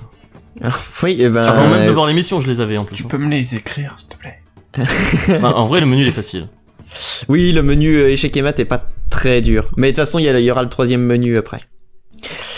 Euh, donc, Max, Oui. combien y a-t-il de sortes de pièces dans un jeu d'échecs? C'est c'est easy. Ah bon? Il s'est vraiment pas fait chier quand même. Euh... je- Mais j'en sais sais que. Euh, 6 Oui, 6 Le mec, il était au pif même pas, il a complet. essayé de les. les Si, si, les- bah si, j'étais en train d'essayer de les, les compter dans la tête, mais je- j'en avais oublié la moitié, quoi. Bah non, la preuve non. que non. Ah oui, oui, t'as oublié l'autre moitié du plateau, mais c'est les mêmes en fait. Ah, C'était pas genre le pion blanc, le pion noir, le, le roi blanc, le roi noir. Alors, euh, dans quel film entend-on la réplique Le cavalier prend la reine, et maintenant le fou prend la reine, les pions prennent la reine, partouze Ah oui, celle-là elle est dure. Je sais Ah même bah plus oui. la réponse. Ah, tu vois Ah, Je sais, je sais qui a fait le film. ah oui. C'est Farouja qui avait trouvé. Mm, mm. Euh... Ah, Tu l'as vu vraiment il y a pas longtemps. Est-ce que, est-ce que j'ai vu le film? Je l'ai vu mercredi. Est-ce que, j'ai- est-ce que j'ai vu le film? Est-ce que t'as vu le film? Oui. On en sait rien, mec. Est-ce que c'est un vieux Euh, film? Bah déjà c'est avant 2001 quoi, parce que c'est dans l'ancien euh, Burger Quiz. Ah Oui, voilà, bah oui. c'est- Oh, c'est vieux. J'ai pas la date du film. C'est français? Non, Oh c'est un film américain. Non, Ah, mais bah non. Ça se trouve... Euh, oui, bah alors c'est La folle histoire du monde de Mel Brooks. Ah, d'accord. Euh, par contre, ça veut dire que tu vas peut-être connaître le dernier thème en fait aussi, euh, José. Je suis désolé. T'as vraiment que repris les trucs. Ouais, le- euh, sinon, je peux vous poser les, les questions sur Non, les- la, programmation objet en PHP. hein. Là, moi, je j'ai pas de problème. On va se résoudre à ça. Euh, la folle histoire du monde sortie en 1980. donc. Euh, alors, en persan, que signifie échec et mat, euh, Max? En persan? Enfin non, que signifie le mat de échec et mat? Quoi? Euh, Je suis pas sûr. C'est pas comme ça qu'il l'a euh, Ah, dit. Dis-moi euh. que c'est le mat qui, qui a cette signification. Bah, écoute, euh, j'ai regardé hier soir. Quoi Bah écoute, peut-être que t'as raison. C'est quoi la question Quelle En persan. de échec et mat En En perçant la langue, sais- pas, euh, pas quand tu perces avec une perceuse. Ah T'imagines Parce que du coup, ça n'a plus du tout le même sens. Dans la langue étrangère, le persan, Hmm. que signifie échec et mat Alors, c'est extrêmement logique. Je t'aide quand même parce que c'est. c'est- Oui, oui, c'est. c'est- Même si tu le sais pas, tu peux le deviner quoi. Ouais, si, si tu connais le principe des échecs, tu peux le deviner. Ah bah, c'est, ça signifie la victoire? Hmm, non. Ah bah, si. Non, mais oui, en plus, oui, mais pas comme ça. Oui, oui, c'est c'est en effet. C'est plus mais précis. c'est pas ce que veut ce que ça signifie en persan. Ah bah, ça, ça, ça signifie... euh, que victoire aux l'échec échecs? de, la, de l'adversaire. Maxime. Oui. la victoire aux échecs, c'est quand? C'est quand euh, le, on, on nique la reine. Non, ouais, ouais, ok, Le tu roi. trouveras pas. Euh, ouais, c'est- Le roi. Ça Ouais, veut en dire fait, nique tu- la reine. ça veut dire euh, le roi est mort. Ah bah, c'est ce que j'ai, c'est ce que je viens de dire Oui, bah, presque, oui, oui. Bah oui, non, oui. t'as dit qu'on on, nique on la nique la reine, le roi est mort, c'est c'est quasiment similaire. Ah, j'ai dit la reine. Euh, J'ai commencé par la reine, du coup le roi. Du coup le roi. Je savais que c'était ma Euh, deuxième proposition, hein, de toute façon. Allez, euh, celle-là, elle est joker. C'était pas le, le cavalier. Euh, vrai ou faux, quand on, quand on perd ces deux tours, est-ce qu'on a le droit de bombarder l'Afghanistan? De Non. bombarder. Enfin, euh, euh, oui et non. Enfin, non, non, non. D'un point de vue éthique, non. Tu vois, Allez, qu'il y a des gens eh- qui le font que c'est bien? Oui, voilà. c'est ça. C'est- En effet, c'est fou. C'est fou. C'est fou. Oh, c'est C'est vrai, c'est fou, hein. C'est fou. C'est fou. C'est fou cette Perrier, histoire. c'est fou. Oh là, c'est vraiment un questionnaire 2001. hein. C'est clair. Non mais c'est clair. Il, il puait la, il puait les années 2001. Ça m'a fait penser euh, bah, au nul en fait. C'est Euh, c'est marrant, ça tient. C'est bizarre. hasard. Parce que tu sais qu'il y a Alain Chabat. Euh, oui donc si je te parle d'un thème James Bond, José, tu connais toutes les réponses? Euh, non. C'est du Ah. mytho. C'est du mytho, il connaît. C'est juste, il veut Bah, le après, point. peut-être que je connais parce que je m'y connais bien en James Bond. Non, je suis sûr, il a vu l'émission, mais du coup, il dit non parce qu'il faut les points. en plus, c'est pas dans la même émission. Je peut-être. Si, si, c'est Farouja qui prend ce menu. Tu vois Ah mais oui, mais vu. oui en effet. Donc il l'a vu. Ouais, oui. Euh, Carole Bouquet, Sophie Marceau. Ah yes, oh là là. Non mais bon bah on va pas le faire alors. Ça, c'est- c'est- ça, non, je, Euh, je quel, peux pas. quel, quel raccro, le mec qui nous dit Oh là là, euh, en 40 minutes, j'ai j'ai trouvé que 3 questions. Ah non mais c'est toutes les questions que j'ai l'émission. toutes les questions que j'ai écrites euh, c'est pour la deuxième partie du quiz. C'est pour ça. Ce sont des vraies vraies questions que j'ai écrites. Mais c'est vrai Quel que vu que j'en ai écrit au total 5, ce qui est ridicule. Euh, et bon bah, je, quiz. je me suis rabattu là-dessus pour euh, pour euh, pour, Mais le- sinon, pour partie. PHP et celui qui s'y rapproche le plus. euh, Très bon quiz, merci Alain Chabat pour. Merci Alain Chabat. Euh, euh, si vous voulez, je peux vous faire des questions PHP, mais non, on va se faire chier quoi. Hmm. T'as pas d'autres thèmes là? Sinon, je sais pas, re- regarde. euh, c'est un autre triplé. et Fais-nous-le en direct. Hein. Euh, eh ben, on va partir sur un thème James Bond, Ah mais euh, mais pas pas les questions du Burger Quiz. Waouh. Euh, je vais essayer de les, tu vois. Il va les faire on the go quoi. Roger Moore. ah non, merde, c'était Timothy Dalton. Non, alors je vais pas vous demander deux acteurs euh, qui ont joué James Bond. Roger Moore. Eh, je pourrais vous demander deux acteurs qui ont joué James Bond, De quoi? Mais qui sont décédés. Roger Moore. Bah, Roger Moore du coup. Et euh, Lazenby, il est pas mort Qui ça? Lazenby. George Lazenby. J'en sais rien du tout. Le mec qui pose des questions, il a même pas l'air. Ah, si, il est mort. Attends. Ah non, il est pas. Putain, il est pas mort le con. Il a 78 ans. Bien joué. Euh... T'es sûr qu'ils sont morts? T'es sûr qu'il y en a, il y en a au moins deux qui sont morts? eh, Il y y a a qu'il y en a deux se qui sont morts? Bah ouais, bah c'est c'est con ce que je dis. Bah, il y en a Mais pas si, beaucoup. attends.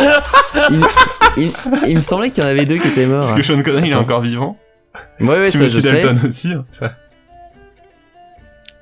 Avant, Timothy était vivant. Genre- Daniel Craig aussi, il y a plein de. Euh, mais George Lazenby aussi. Bah, apparemment. Non, mais non, c'est.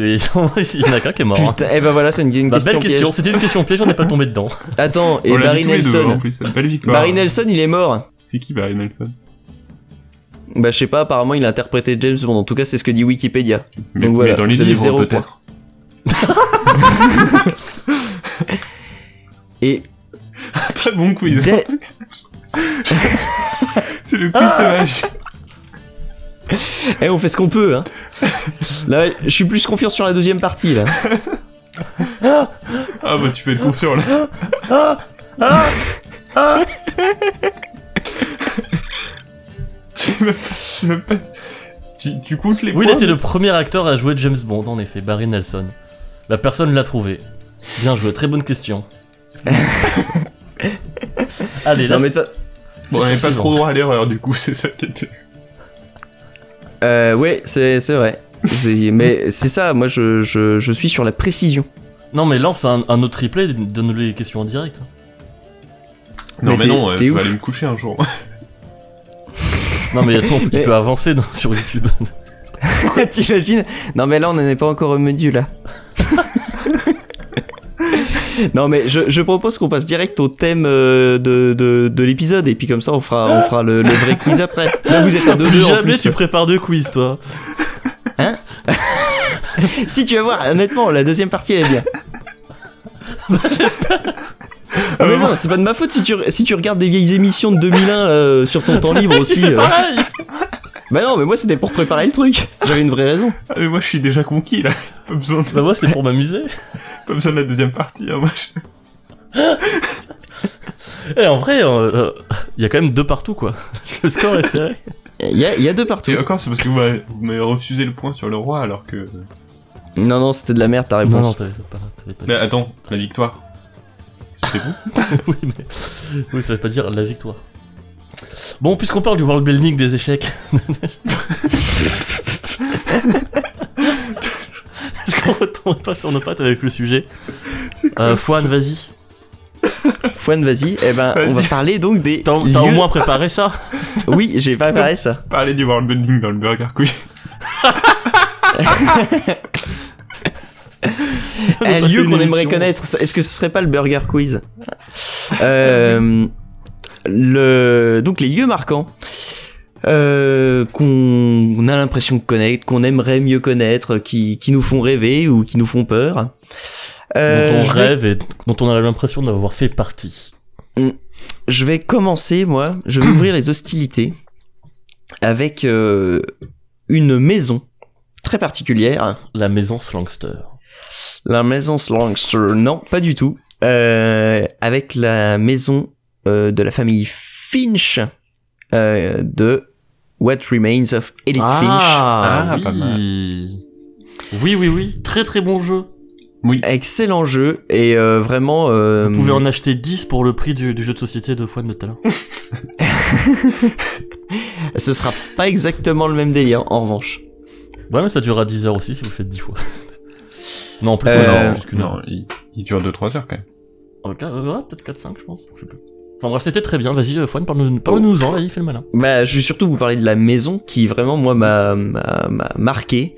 Euh, c'est une maison qui, je pense, ne peut pas exister. Hein, Il y a un peu le côté, un côté, euh, le terrier, tu sais. euh, Oui, c'est exactement des ça. Ça étages ressemble beaucoup au terrier construits, euh, euh. des films Harry Potter.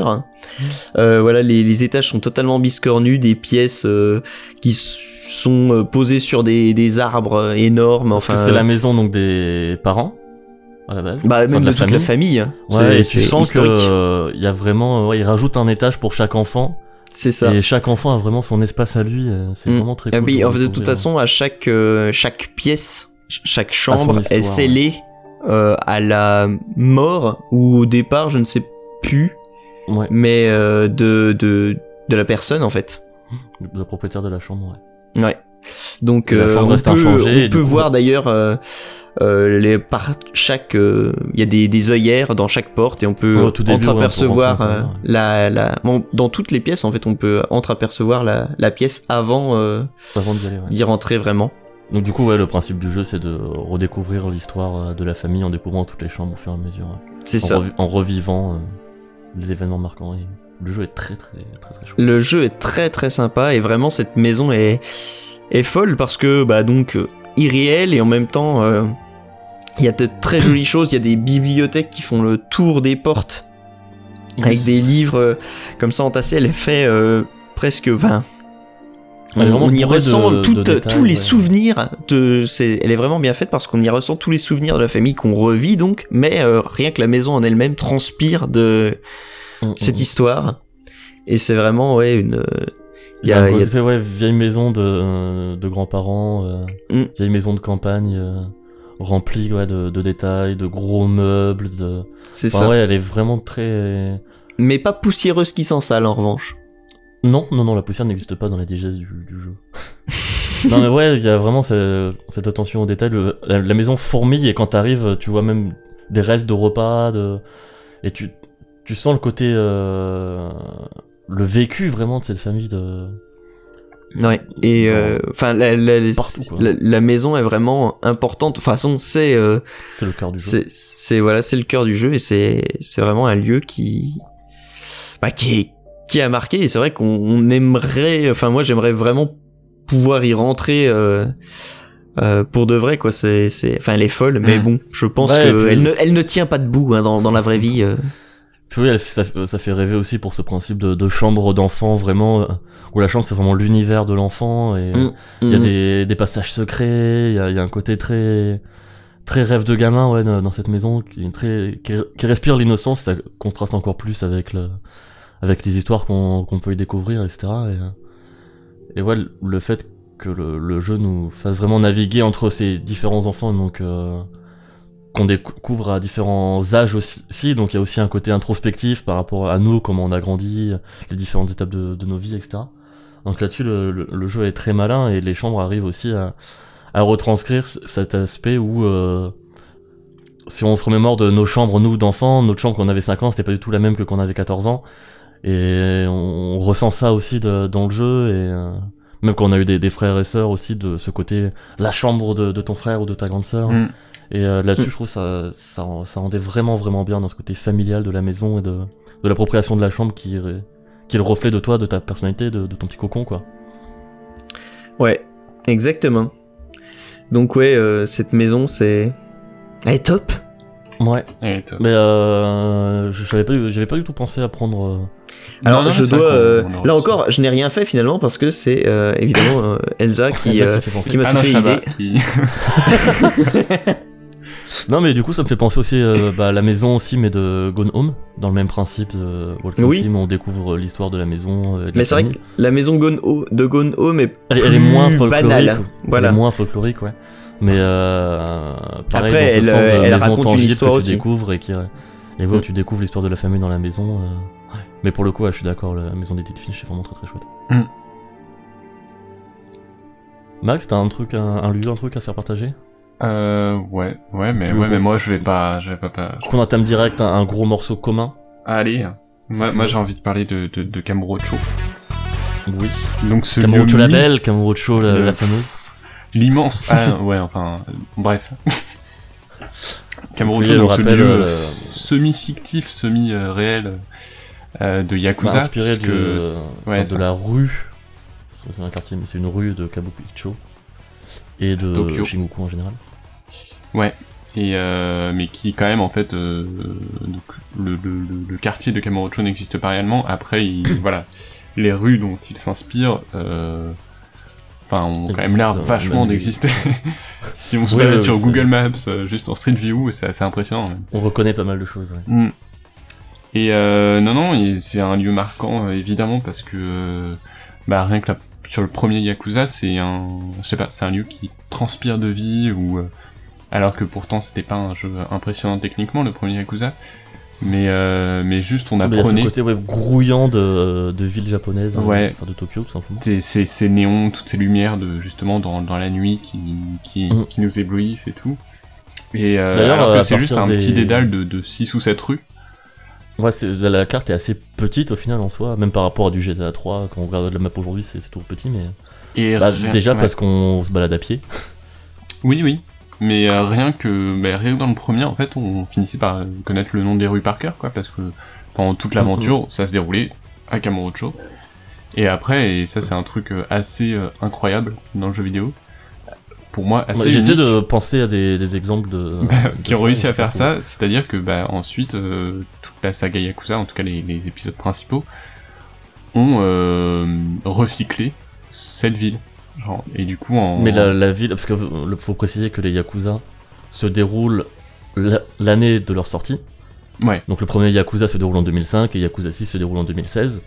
Donc on a une décennie de transformation vraiment de, et d'évolution de, de où, euh, voilà, et, Et qui fait aussi miroir de l'évo- l'évolution de... Est-ce que la transformation est d'autant plus impressionnante donc finalement entre un Yakuza 0 et Yakuza 1 euh, slash Kiwami? Euh, elle est moins impressionnante. Non, Déjà parce, que, c'est le même Yakuza moteur. Kiwami recycle beaucoup d'assets de Yakuza Ouais. euh, 0. Et il y a beaucoup de choses qui sont dans Yakuza Kiwami qui n'étaient pas comme ça dans Yakuza 1.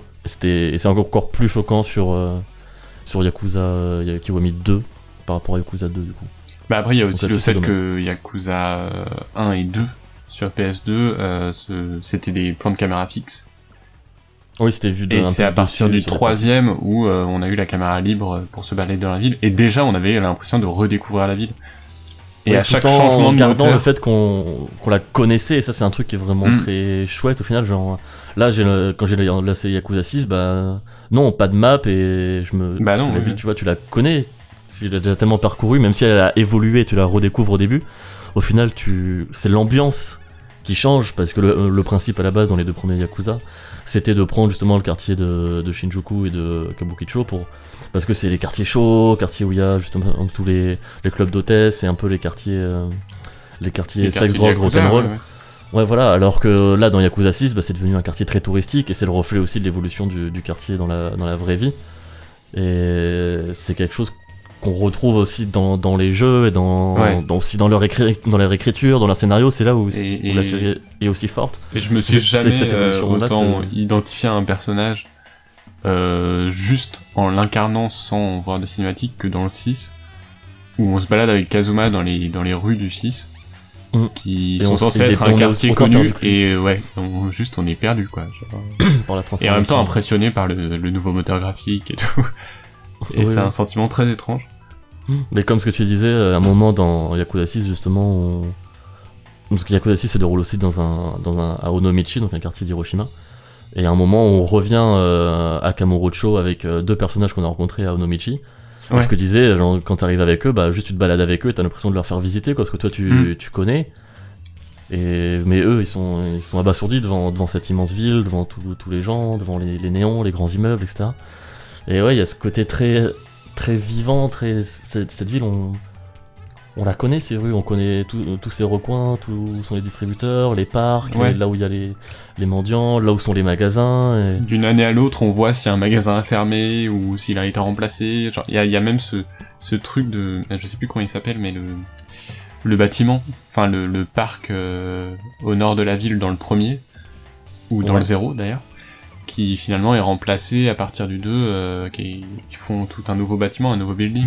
Comment- oui, par, une zone commerciale. euh, Et, qui et est en vraiment, travaux de- dans le 2 et dans le 3. Oh. euh, Qui- Oh. C'est vrai que on, se repère, enfin finalement facilement. Moi, j'ai pas beaucoup euh, joué. Enfin, j'ai joué juste à Yakuza 0, mais euh, je sais que j'avais quand même mes points de repère, euh, alors que j'ai même pas euh, fini le jeu. Mais je sais que euh, je voulais me faire une partie de bowling. Je savais direct où aller, euh, où que je sois dans la ville. euh, je D'autant Je- que les, justement les, des, enfin, rues sont très reconnaissables, mine Mm. de rien. Le, le fait que ce soit aussi dense et focus sur juste quelques rues, chaque rue, euh, tu reconnais où t'es, t'as des points de repère euh, par rapport, bah, t'as la grande Nakamichi Alley, t'as le Theater Square, t'as le Champion District, bon, qui n'est plus là dans, dans le 6. Tu te repères aussi avec Pink Street, enfin, t'as vraiment plein de, t'as le Maharaja.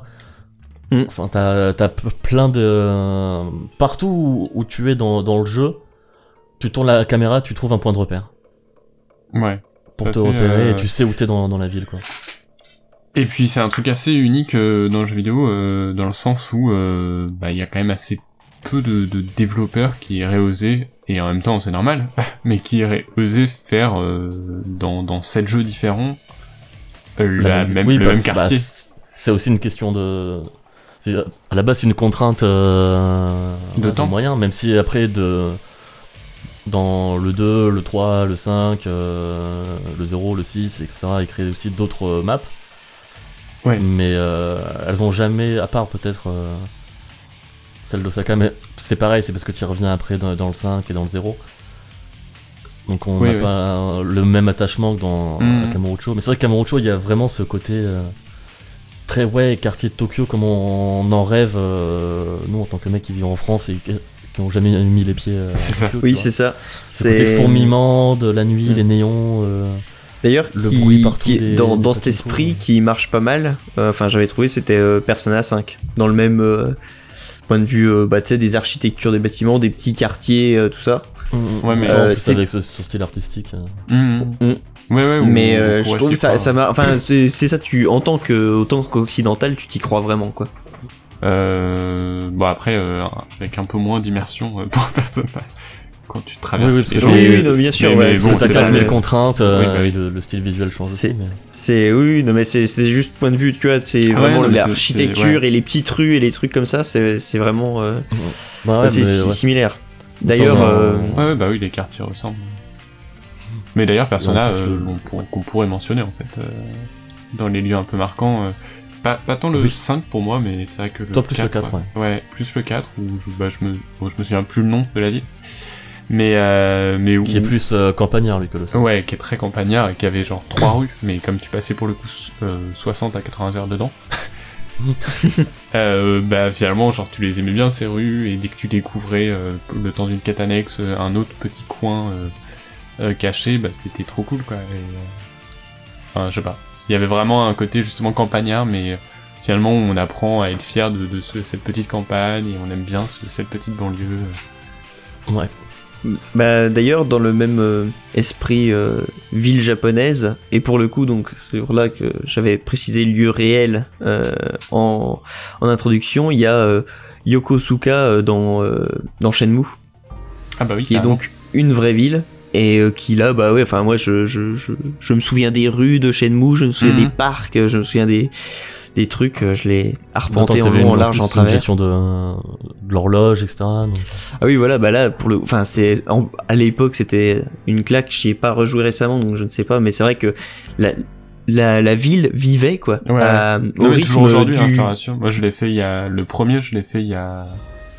Euh, il y a un ou deux ans. Il y a deux ans maintenant, je crois.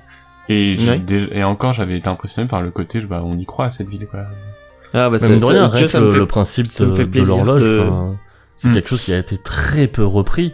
Enfin, t'as juste si les, les PNJ qui ont leur routine, quoi, depuis, euh, depuis Oblivion, dans les Elder Scrolls et compagnie. Mais t'as Mm. pas cette, euh, vraiment cette horloge interne au jeu ou... Mm.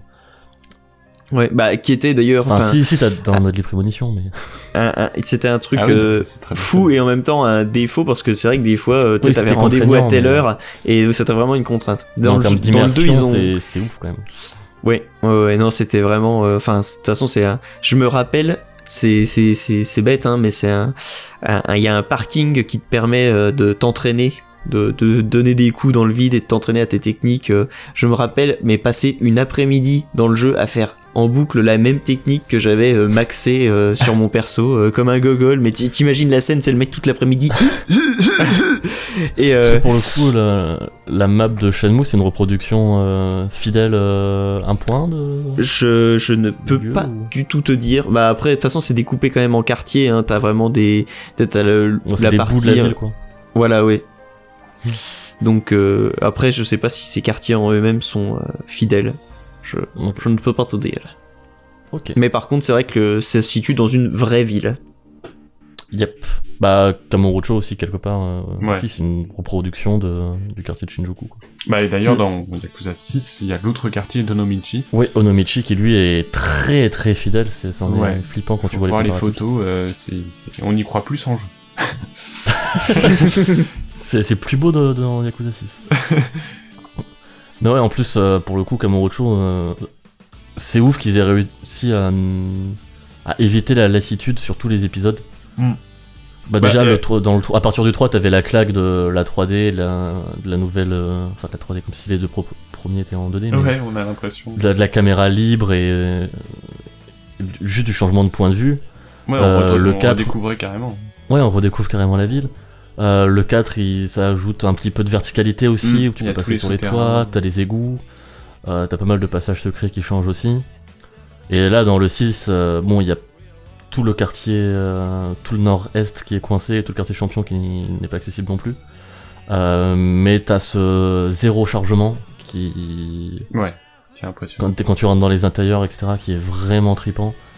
Tu retrouves aussi la verticalité et parfois euh, peux faire des, des sauts de balcon pour retomber directement dans la rue, etc.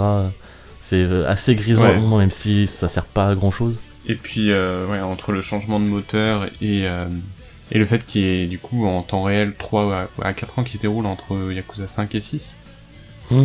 euh, bah, du coup, ouais, c'est une vraie redécouverte dans le 6. euh. Il y a ouais, 6 ans d'écart parce que. non, 4. 4. Le 5 était sorti en 2000, 2012, 2012. 2015 chez nous. Ouais, donc finalement, c'est n'importe quoi. Ce que tu dis, il se passe pas du tout l'année de leur euh, sortie. c'est l'année de la sortie japonaise, l'année de la sortie. Ouais, parce que sinon ce serait trop chiant, tu sais. ah, il faut tout changer, les gars. On va le sortir dans 3 ans en Occident. Oh bah merde. Tu fais bien le, le Ouais, japonais. C'est vrai que c'était. J'ai cru accent, entendre euh, Michel Leb, tu vois. Je faisais même pas un accent japonais à la base, je faisais juste un accent de. Eh les gars C'est un accent Ah, d'imitation. mais encore plus. Bonjour, c'est Patrick Bruel. Ah, ah oui. Ah, c'est. Moreau. Eh bonjour, c'est Jeanne Moreau. Ah, putain, Jeanne ouais. Mais non, on peut plus. Ouais, pour rester sur les, les lieux qui existent, et du coup, du coup on a l'impression de connaître alors qu'on n'y a jamais allé. Silent Euh... non mais je, je vais en parler après, mais pas, pas. Euh, non, de bah, Los Angeles avec GTA V. Oui. Qui, euh, pour le coup, pareil, dans la reproduction de la ville est, est vraiment euh, impressionnante. Et, euh, et qui va- même jusqu'à dépendre non seulement la ville, mais aussi des parties entières de, de l'État de Californie, avec le, le nord, avec toute la partie du Mont Chiliad, etc. Hmm. Qui, pour le coup, est vraiment impressionnante. Et euh, toutes les heures qu'on a passées avec Max sur le online, on va pareil, Ouais. même, si- même si la, la ville, elle, pour le coup, est immense par rapport à, Ah, par Yakuza. rapport à, à du Yakuza, voilà. Euh, ça reste aussi reconnaissable parce que bah, t'as les différents quartiers, les différentes ambiances. Je pense- Et ouais, c'est, ça devient très grisant au final de. Enfin, on se sent, on se sent comme à la maison, quoi. Il y a un côté pantouflard de, d'avoir appris à. d'avoir dompté la map. Qui est quelque chose qui aujourd'hui, je trouve, se perd Bah, complètement. avec les, les maps de plus en plus grandes. Et c'est pour ça qu'on kiffe aussi Yakuza, ouais. C'est ce que, du coup, j'avais du mal à définir euh, le, le thème de cette semaine alors que c'est moi qui l'ai suggéré. Euh, mais en fait, c'est peut-être ça, euh, ma, la réponse que j'ai en tête inconsciemment, c'est genre quand des lieux me marquent dans les jeux en tout cas, euh, c'est que j'arrive à, à juste m'immerger. Genre, euh, j'arrive à, à ne faire plus qu'un avec le jeu. Non, mais dans le Non, sens ouais. où dans GTA, je veux dire, il y a des fois où juste on est parti en vacances quoi. Genre on s'est dit, allez, euh, au lever du jour, on prend nos vélos et on va ex- et C'est ça. on va Et puis attends, il fait nuit, euh, c'est chiant, on voit plus rien, on, on se pose là.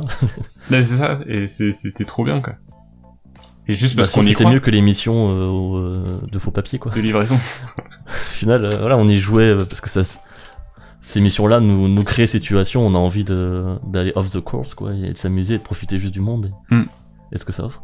Mais ouais, ce côté où, où c'est des, un open world, il a beau être aussi gros, il a sa personnalité, il a sa patte, et il a ses, ses différents endroits, ses différents quartiers. Et ouais, c'est vrai que c'est quelque chose qui aujourd'hui se perd dans la masse d'open world euh, qui est immense, etc. Mais euh, genre dans les AC Unity euh, ou quoi, ou Horizon, la map, t'arrives jamais à un état de symbiose avec elle comme tu peux avoir après toutes les heures que t'as passées sur GTA V ou sur The Witcher 3, tu vois. Hmm. Ou Mm. Zelda. Parce qu'après, il y a aussi le temps de jeu, je pense, qui joue, mais c'est aussi une question de personnalité et de hum, tangibilité aussi de construction de- du monde.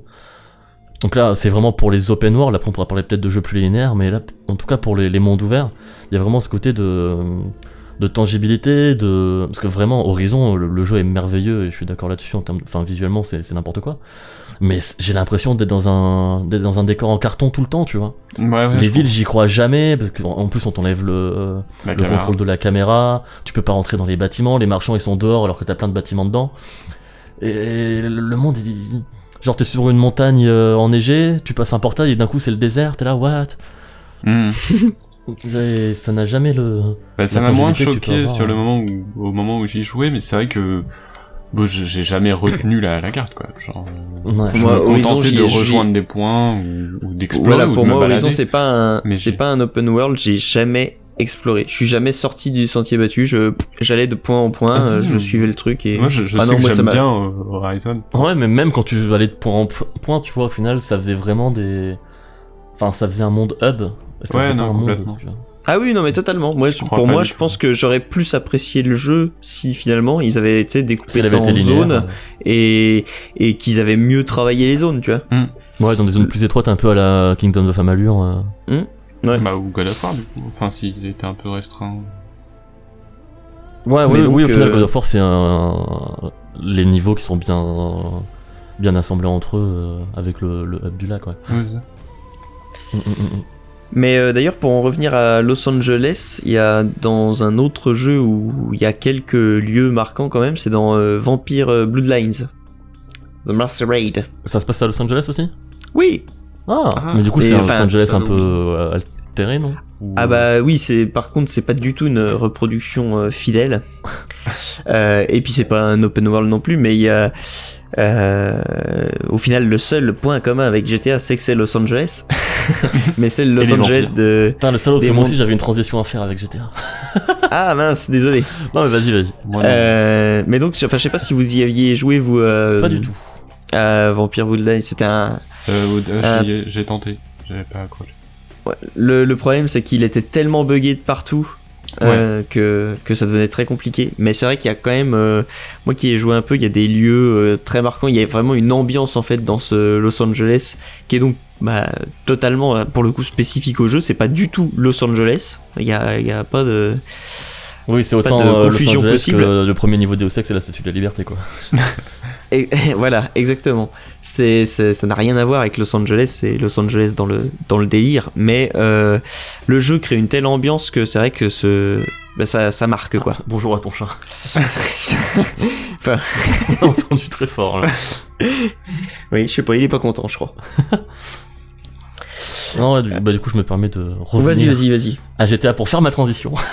Et donc GTA, Euh, non, sur les- sur les dans les villes qui existent vraiment et que j'avais l'impression de connaître. Et celle-là en plus j'ai eu la, la chance de la découvrir euh, par moi-même et j'avais la sensation de du Niagara dans... dans The Crew. Dans ce coup. c'est c'est vrai tu, tu garde là sous le coude parce que ça c'est rigolo. Ah non c'est San Francisco que j'avais euh, parcouru euh, de, en long en large et en travers dans Midon Madness 2 et euh, plus tard dans Driver San Francisco que, que je trouve très cool.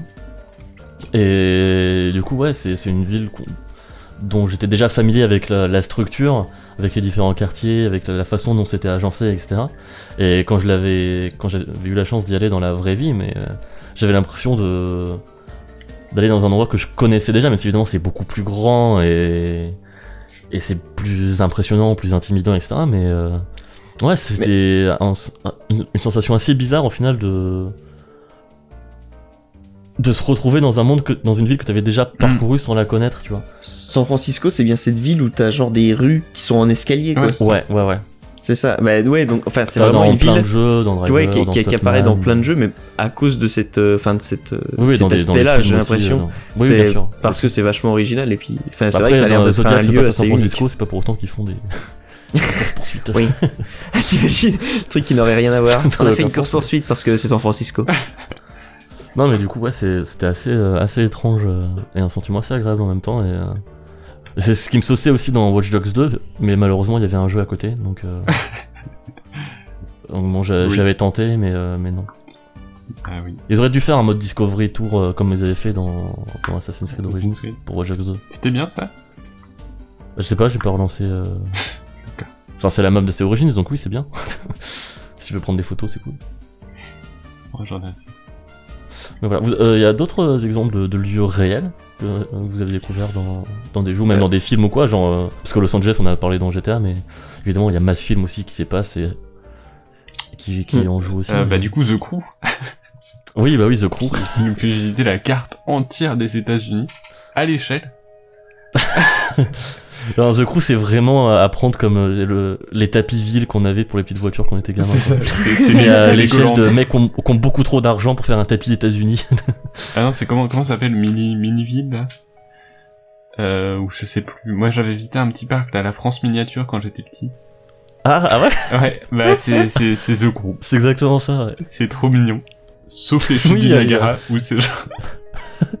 on a été voir, on s'est dit, parce qu'on faisait beaucoup de road trip, parce que quand même la map est quand même très grande. Ouais, et c'est c'est un truc qui faisait beaucoup kiffer Seb, et c'est vrai, c'est le fait que, genre, quand tu passes dans une forêt, bah c'est une forêt étiée pendant 15 minutes, quoi, tu la traverses, c'est pas... euh, c'est pas genre The Saboteur où tu fais... euh, où tu vois euh, la tour Eiffel à partir du Havre, quoi. C'est c'est quand même des... Des, des grands environnements et, euh, Ouais, ouais, et ouais. du coup on s'était dit bah voilà road trip on va aller voir les chutes Bah, du Niagara, enfin et quand on a compris qu'on était devant c'était difficile de pas retenir un petit fou rire parce que c'est vraiment genre euh, Elles bah, c'est le, le même pas le grand splash c'est le petit splash avant le grand splash euh, dans la série Et t'inquiète, hein, dans The Crew, dans The Crew c'est pareil. hein. ah bah parfait J'ai pas le droit de vous montrer, j'étais sous NDA, je- mais... Et euh, du coup, du coup, j'ai été visiter les chutes du Niagara en vrai. C'était émouvant de. Oui, parce que t'avais vu les chutes du Niagara en vrai avant de jouer à The Crew. Euh, non, c'était après, je crois. C'était Ouais, c'était après, puisque t'avais commenté sur ma photo de profil, ça vaut Ah oui, pas vrai. Crew ou un truc du genre. Oui, c'est vrai, c'est vrai. Et oui, c'était trop mignon. Bah, j'étais parti pour ça, quoi. Pour retrouver. vérifier. euh, pour- Pour se dire, mais attends. Non, parce qu'après, pour le coup, à The Crew, il y a plein d'endroits. euh, Bon, après, sur Et les pourquoi, villes, enfin, c'est vraiment. pourquoi des- ils ont fait des, un aussi petit truc euh, Parce que je pense que c'est relou de reproduire les chutes de Niagara. Bah, le... Oui. Ouais, je sais Et pas. surtout la verticalité, quoi, du truc. Ouais, mais euh, pourtant, il y en avait. Enfin, je veux dire, il y, a des- il y a des montagnes dans le jeu, je veux dire. Ouais, ouais, ouais. mais Ils je auraient pu pas. faire une, une- des chutes, quoi. Ça, ils ont pas pu. Ah, c'est bizarre. Ouais, mais c'était rigolo. Ouh. C'est mignon. Après, ouais, moi, c'est, enfin, c'est les seuls lieux euh, réels auxquels j'avais pensé. Ouais. Euh, ouais, pareil. Je sais Ah, pas pourquoi j'avais après, noté pour Paris. rester Parce dans- qu'après, oui, bah, t'as, oui, euh, New York avec Liberty City et Miami avec Vice City, quoi, mais. En, pour rester dans les États-Unis, mais revenir dans le fictif, euh, moi, je m'étais noté Arcadia Bay. Est-ce que ça vous, est-ce que ça ring a bell? C'est Mafia ou... Non, c'est, Life is Strange. Ah, Ah! pas loin. Ah, ah. Ah, et Max, d'ailleurs! Oui. Pardon. Euh. J'y pense là. tu pourras Est-ce que revenir t'as Paul, acheté de la que salade J'ai pris, t'en fais pas. Non, euh, on disait euh, qu'on n'avait pas d'autres séries euh, que Yakuza qui, euh, qui prenaient le, le même lieu et qui Ah faisaient oui, évoluer. on reste dans le podcast. Ouais. Ah oui, oui. euh, et quand j'y ai pensé, ça m'a beaucoup fait rire. Mais si je dis Stillwa- Stillwater. Dans ah merde, dans Saints. Row. C'est vraiment les mêmes villes à chaque fois? Ouais, c'est la même ville à chaque fois. Ah merde. Voilà, mais euh, celle voilà. C'était juste pour, pour faire le parallèle. Ah bah oui, on garde. Bah apparemment c'est pas marquant. Hein. Non, non, non. Mais euh, justement, quand, quand je réfléchissais à d'autres séries qui, qui utilisaient le même environnement à chaque fois. Du coup, Bref, ouais. Arcadia Bay, le- Life is Strange, oui. Arcadia Bay de Life is Strange. Alors oui, c'est la petite ville où euh, les personnages euh, évoluent euh, ou euh, comment? Comment elle s'appelle d'ailleurs C'est Max, Max d'ailleurs, euh, l'héroïne Ah, euh, étudie. Euh, donc bah le jeu euh, est ce qu'il est? Ceci étant dit, il, Bah, il est beau. Euh, ouais voilà moi enfin moi il m'a vraiment euh, convaincu par son ambiance. Alors c'est Moi, il m'a ultra, vaincu, euh, moi, tout coup. oui, non, mais c'est ça. Alors, je comprends les gens qui s'endorment devant et tout parce que c'est vraiment, ça te pose, mais, euh, mais puissance 10 000. Donc, ouais. c'est pas dans le euh, côté. sans- Enfin, moi, c'était. Enfin. Ouais, moi c'est pas C'est- c'est pas le mais, euh, mais j'aime bien son ambiance justement un peu Oui, le le- euh, l'amb- l'ambiance, je trouve, c'était ce qui, je- Ouais. ce qui me plaisait le plus. Ah oui, non, mais moi, c'est c'est vraiment ce qui m'a plu dans le jeu, c'est l'ambiance euh, de cette ville, euh, de, de ce campus. Euh, tu vois, j'ai, j'ai- j'ai- pendant les parties, ouais, j'ai passé des moments à m'asseoir euh, sur un banc et à regarder euh, les trucs. euh, Sur, sur un banc. Salut, t'es avec toi Putain, t'es, t'es vachement dans l'imitation ce soir quand même. C'est vrai, mais celle-là, je l'ai bien fait parce que j'aurais, j'aurais pu faire. Ah, s'asseoir sur un banc. Putain, c'est. Maïté C'est Maïté en fait, c'est Ah, bon, je. Ah, mais le feu. Euh, donc voilà, c'est j'ai pas grand chose d'autre à dire de plus sur Arcadia Bay si ce n'est que ouais, ils ont vraiment créé une ambiance qui ça limite ça m'a fait penser euh, j'ai fait une journée à Oxford où pareil c'était euh, euh, il faisait beau, il faisait bon, on était bien, on était tranquille, on était posé, on a pu faire une sieste sur l'herbe. Ben c'est exactement ça que j'ai retrouvé à, à Arcadia Bay et euh, et c'était euh, c'était vraiment cool. D'accord. Ok. Bah pourquoi pas. Un Max. euh, Euh, oui, bah oui, pour sortir un peu du jeu vidéo, même si euh, en vrai euh, Ouais. on peut y, en- y rester. Bah euh, simple mais, mais efficace. Il y a Poudlard, Ouais, Poulard, ouais. bah quand même qui est, qui est un lieu à la fois qu'on retrouve dans les livres. Donc là on touche à tous les médias, c'est ça qui est bien. Ouais, pas mal. C'est Puisque à la base on les c'est le retrouve dans- Joker. dans les livres chaque année, on les retrouve et après dans les films, ouais, évidemment pour le côté plus visuel. Euh, Même a- si pour le coup c'est plus, enfin, dans les films c'est plus compliqué parce que les- le Poulard des deux, deux premiers films est complètement différent de. oui et en même temps, par exemple, euh, 3, 4, 5, 6, 7. et en même temps j'ai quand même l'impression de, de reconnaître euh, l'esprit global. Je sais pas comment dire. Oui, oui, bien sûr. Et- Mais euh, ça pour le coup, euh, un truc qui était très cool. Ils ont si- jamais massacré le, le- la même description du livre. le- non. dans les faits, les, les jeux étaient pas top, mais genre, tu sais, dans les, les jeux 5, du 5 et 6, Bah je les ai pas fait du coup, mais c'est vrai que j'ai- bah, il ils étaient pas très intéressants, mais t'avais vraiment la reconstitution complète du Poudlard des films. Et c'était, c'était assez grisant au final de s'y balader, parce que voilà, dans les, les jeux d'avant, c'était, euh, c'était un Poudlard euh, vraiment très jeu vidéo Ouais. et factice. Euh, même si j'ai beaucoup d'affection évidemment pour le Poudlard du Harry Potter. le J'ai fini, j'ai fini beaucoup de fois euh, Harry Potter à l'école des sorciers sur PC. hein. J'ai même pas honte de l'avouer. Bah non, moi non plus. c'était deux. pas des mauvais Et même jeux. les, les, les 1 et 2 sur Game Boy Color aussi. Mais pour le coup, ouais, là, dans, le, dans- les jeux du 5 et du 6, c'était vraiment le, les décors du film, quoi. Et c'était cool de. Mais moi, j'ai- de- d'avoir tout, de, de, pouvoir tout interconnecter, en fait, tout ce que tu voyais dans les films. quand, quand j'aurai le temps un jour, euh, je, je compte me faire le 5, euh, même si ça a l'air chiant en fait. Hein, mais Ouais, oui, oui, c'est grave juste chiant, pour hein, le côté c'est, euh, balade. mm, mm. euh, Je Pour crois le que c'est. C'est limite un côté documentaire au final de du lieu et des décors quoi. Ouais. Enfin, c'est assez ouf. Et d'ailleurs, au... parce que tu parlais de, de Mini Paris là que t'avais vu, au, au studio Liveden, donc au studio Harry Potter euh, au nord de Londres, t'as euh, une maquette euh, de De de tout Poudlard, ouais. Tu peux marcher autour, etc. Le truc est gigantesque, mais Mm. et ouais, tu, tu retrouves tout, tu retrouves tous les lieux, et tu te rends compte en fait, en fait à quel point t'as t'as plein de lieux que, que tu reconnais et c'est Ouais, c'est- ouais. c'est ouais, vraiment un lieu qui nous a marqué. Ouais. Ah bah. Ah, Poudlard. Ouais, bah oui. J'attends toujours ma lettre. Bah t'as t'as le jeu sur mobile là si tu veux. euh. J'ai pas essayé. Super, c'est c'est Oui. tout à fait le jeu Harry Potter que j'attendais en tout cas, je suis content. bah, Tu te bah, ça l'est toujours un peu plus que euh, les jeux euh, des des Deathly là, des, des reliques de la mort. Ah oui, oui, ouais. Mais je sais pas, la- l'année dernière, euh, tu... on a- Je sais pas si... Je crois qu'on discutait, je crois que t'étais là, de, de, de Harry Potter adapté par Rocksteady. Et on, Mmh, on oui. avait fantasmé et tout sur... euh, Et puis ouais, voilà. avec la, la construction à la Arkham City euh, de Poudlard. Ouais, ouais, on s'est dit, je suis sûr qu'il pourrait faire un truc, même avec un système action, euh, il pourrait faire un... Bah Un ouais, truc trop plus, cool. il- Enfin, la licence, Avec des euh, t'as la. Warner, euh, la Warner Rocksteady, voilà, ça marche quoi. Et puis, euh, voilà, on a le jeu sur mobile. Peut-être c'est des gens de, qui, qui, qui bossaient chez utilise le moteur des Sims 3, je pense. Hein. J'ai vu le, le truc, je me suis dit, tiens, ça ressemble vachement. Mais euh, d'ailleurs, pour. euh, dans, pareil, les livres, mais, mais euh, d'autres médias, bah, La Terre du Milieu. Oui, bah oui, bah, je pensais à la comté, Ouais. moi j'avais noté la comté, plus que le reste. Même Oui, si... euh, oui, je suis, je suis d'accord. C'est vrai que la comté, moi, me marque plus. Pour la simple et bonne raison que dans Le Seigneur des Anneaux, j'ai dû lire à peu près que le prologue qui ne fait que parler de la vie des hobbits. oui, Donc euh, forcément, la comté, 200 ça me marque pages. plus. Alors après, j'avais commencé à le lire et j'étais là, mais c'est quoi un hobbit? À ma mère, mais maman, c'est quoi un, un hobbit? Elle me dit, un hobby, bah c'est une passion quoi. Mais ça veut rien dire. ça. Parfait. Génial. Concernant les hobbits, euh, hein? J'a- J'avais même pas compris que c'était un, un nom euh, du jargon du livre. Ah ouais, bah t'étais pas sorti de l'auberge. J'étais là, mais j'aurais pu expliquer ce que c'est. Et puis attends, ah mais en fait, J'imagine trop la lecture laborieuse, tu sais, mais je comprends pas. je comprenais rien. Mais euh, ouais, du coup, la comté, je suis d'accord. euh, Plus que le reste. Mais d'ailleurs, moi, je dirais plus que le reste parce que c'est un peu un lieu où tout le monde se met d'accord. Genre, quelles que soient les, les interprétations, les médias, euh, on reconnaît la comté.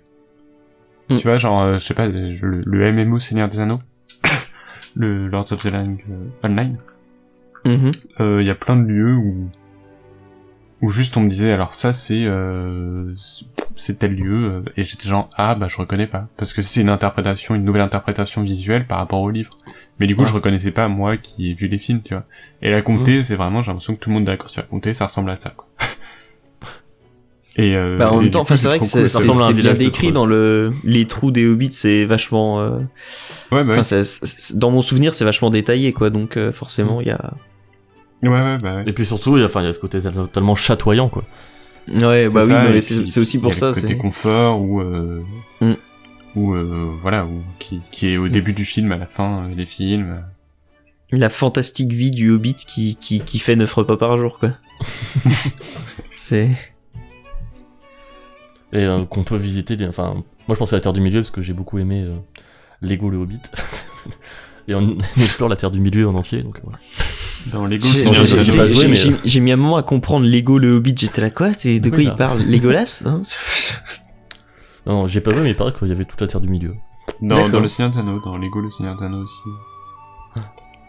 Ok. C'est dommage parce que derrière il y avait le, le jeu Lego. Par contre, et ça c'est. C'était pas juste le jeu Seigneur des Anneaux. Est-ce que vous pourriez enlever euh, genre le. Après, ils ont le- fait un le jeu juste le Seigneur des Anneaux, mais c'était pas le Seigneur des Anneaux. Bah. euh, euh, Dans le Mordor là. Ah oui. Ah, euh, Ah oui, Oui. Ah oui, quelle histoire ça de la guerre là. Quelle histoire Ah, mais ça c'est très J'adore curieux ce parce que ça c'est genre. euh, c'est semi on reprend le design des films, semi non. Du coup, Bah, c'est... semi, on met beaucoup d'herbe euh, dans le Mordor parce que sinon c'est chiant. Ouais, non, mais même dans, là, dans le 2, là, Shadow of War, euh, il y a vraiment des personnages, genre les Nazgûl. La représentation des Nazgûl est trop bizarre parce que c'est vraiment la représentation des films. Mais pas trop non plus. Comme Sauron. Et c'est trop bizarre parce qu'on est genre, non mais, euh... Enfin, vous avez les droits, euh, pourquoi vous faites genre... Pourquoi vous faites semblant Pourquoi vous faites doucement Du coup, Ouais, les créatifs, ils voulaient pas, non, ils ont dit non, non, non, on veut faire des trucs. Ouais, mais On il veut faut faire la des même qui trucs. chose, mais voulaient faire leur version, tu vois, mais au final. euh, Ouais, non, c'est un truc, on dirait une, un truc qui essaye d'avoir la licence. C'est trop bizarre. bah, comme les. C'est pas, c'est pas une Nazgûl, c'est une Nazgal. Non, mais comme les trois premiers Harry Potter qui avaient les. Qui adaptaient les bouquins et qui avaient pas les. C'est ça. les droits des acteurs, des im- de l'imagerie des films en fait. Oui, c'est vrai, c'est vrai. C'est pour Au ça que début, le couleur t'avais était pas la... aussi, euh, aussi différent. Et euh, Max, tu veux parler d'un, puisqu'on parlait de, de lieux qu'on aime bien, euh, Bah, Silent Hill? Euh, bah si tu parles de Silent tu seras peut-être mieux placé pour parler de Silent Hill, mais du coup dans le même esprit il y a, il y a Resident Evil. Euh, plus le Il y premier, a le manoir. il y a le manoir Spencer de Resident Evil. Mmh. Euh, qui, enfin j'ai fait qu'une fois euh, le premier et en plus c'était sur la version euh, PS4 PC là. Et pourtant Ouais. euh, c'est un jeu qui nous apprend à retenir toutes les pièces parce que bah, c'est un jeu huis clos quoi. Ouais. Mm, Et, euh, carrément. et du coup, sur, euh, je sais pas combien de temps fait l'aventure, mais sur une quinzaine d'heures, il y a un côté où vraiment on retient les pièces et en plus on aime ça. C'est un des, pour moi, c'est un des rares, c'est une des rares sagas puisque le 7 a aussi réussi à le faire, euh, qui euh, entretient ses allers-retours et qui les fait euh, aimer. Oui. Et, tu, tu euh, sais où tu vas aller, tu sais ce que tu vas trouver, Ouais, tu ouais. sais que ça va avancer. euh. Tu sais que là, t'as pas tué tel zombie et que c'est devenu un, Ouais, un gros et, y a, et que il y ça a- va... il y a une vraie science de l'aller-retour et, et Resident Evil le, le- le fait plutôt bien et de manière assez, enfin, pas cohérente parce que enfin l'architecte du manoir est un, un sacré coquin mais, Il était bourré. euh, mais mais dans le, le placement des pièces et tout c'était assez cool quoi on, on s'y croyait et dans le même esprit bah oui il y a Dark Souls aussi sur Ouais, le côté euh, aller-retour plus ou juste euh, Ouais. comme le, le jeu est un défi constant euh, Le plaisir apprendre, de revenir. euh, apprendre à la fois genre où mène ce petit chemin où t'as peur d'aller et en fait c'est un raccourci qui te ramène au début et tu te dis ah ok donc là, je suis au début et tu comprends vraiment le, le- comprendre le level design de Dark Souls c'est un des sentiments les plus cool du monde Mais même sur Dark Souls aussi, il y a des lieux que tu retrouves après euh, dans, le, dans le 3 notamment, je pense euh, bah, à Orlando. ouais ouais mais ça Euh, c'est c'est une surprise Ouais, c'est c'est une surprise, mais ça fait plaisir aussi de, le, de retrouver ce, cet endroit familier, mais en même temps complètement transformé. ouais ouais bah oui oui mais ça c'est il y a- il y a- y aussi les les, trois. les, les lanceurs de parasols dans le 3 Oui. Hmm. Ouais, ouais. oui oui. et euh, et du coup ne- aussi euh, mentionner Bloodborne euh, Oui, bah, dans, dans dans le même- même esprit mais qui est, C'est coup, exactement le même qui esprit, est, ouais. plus- qui est encore plus euh, condensé. À Bloodborne, le monde est plus petit. Et du coup, c'est Plus vraiment... étriqué, ouais. Il y a un moment, genre, euh, je sais pas, quand t'es- on est à, aux trois quarts de l'aventure, il y a un chemin, un long chemin. Tu vas passer par euh, des endroits super étranges et tout, qui en fait vont te ramener à une porte qui est tout, tout début du jeu. Qui était verrouillée, mais genre, c'est la pièce du début du jeu, quoi. Ah oui, ou là où tu te lèves dans la clinique. Ouais, c'est ça. Et ça, c'était vraiment genre quand Et tu comprends que quoi le level design est imbriqué et que tout est connecté, euh, c'est juste dingue. quoi. ouais, ouais. ouais. Et donc, euh, même ils pas sont, en utilisant ils des sont très forts euh, là-dessus. Donc tu es marquant parce que on, re- on est obligé de les apprendre par cœur et en plus parce que c'est intelligent. euh, Ils sont faits de façon. Et surtout, enfin, aussi le, pour le coup, dans, dans Dark Souls, euh, t'es plus facilement marqué que que chaque lieu a son petit challenge aussi, donc Hmm. t'as aussi cette nécessité de, de t'approprier ton l'espace et le, le Ouais, bah layout de, de la Hmm. zone. Ouais, ouais, bah, Du coup, forcément, tu retiens plus facilement euh, les zones que si tu, Bah, si bah, tu, juste tu les tu les identifies. traverses sans Ouais, faire ouais. attention, quoi. Toutes les zones où t'as un peu galéré, euh, Tu t'en bah, tu souviens. t'en rappelles, tu t'en rappelles totalement. Clairement. Et puis par rapport à Bloodborne, euh, il y a aussi ce truc qui moi m'avait impressionné, mais c'est plus une question de, de level design plus que de monde marquant, mais euh, de, de direction artistique. Où la direction artistique de Bloodborne reste constante tout du long, enfin cohérente tout du long. Il y a jamais, tu vas jamais passer d'un environnement à un autre en te disant oh là, Ouais, c'est dans, un dans changement Dark, radical dans Dark Souls, parfois, tu pouvais avoir des trucs Ouais. très surprenants. Dans Dark Souls, il y a des gros changements des fois. Dans Bloodborne, pas vraiment. Mais par Mm. contre, tu réussis à distinguer les lieux à chaque fois, quoi. Ils réussissent à te mettre une empreinte de chaque lieu dans la tête, alors cohérents dans- euh, visuellement tout du long.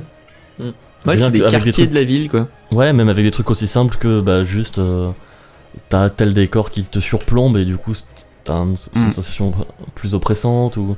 Mais ouais, c'est vrai que c'est quelque chose qui m'avait aussi beaucoup surpris. euh. C'est vrai que quand tu vois les images de loin sans, sans- Ouais, sans tu te forcément y dis, avoir joué, chaque lieu se t'as l'impression que tout se ressemble, c'est tout gris noir partout. Et, et en fait non, euh, chaque lieu a vraiment son son ambiance. Mais là pareil, ça rejoint aussi euh, le level design par la présence de tel type d'ennemis.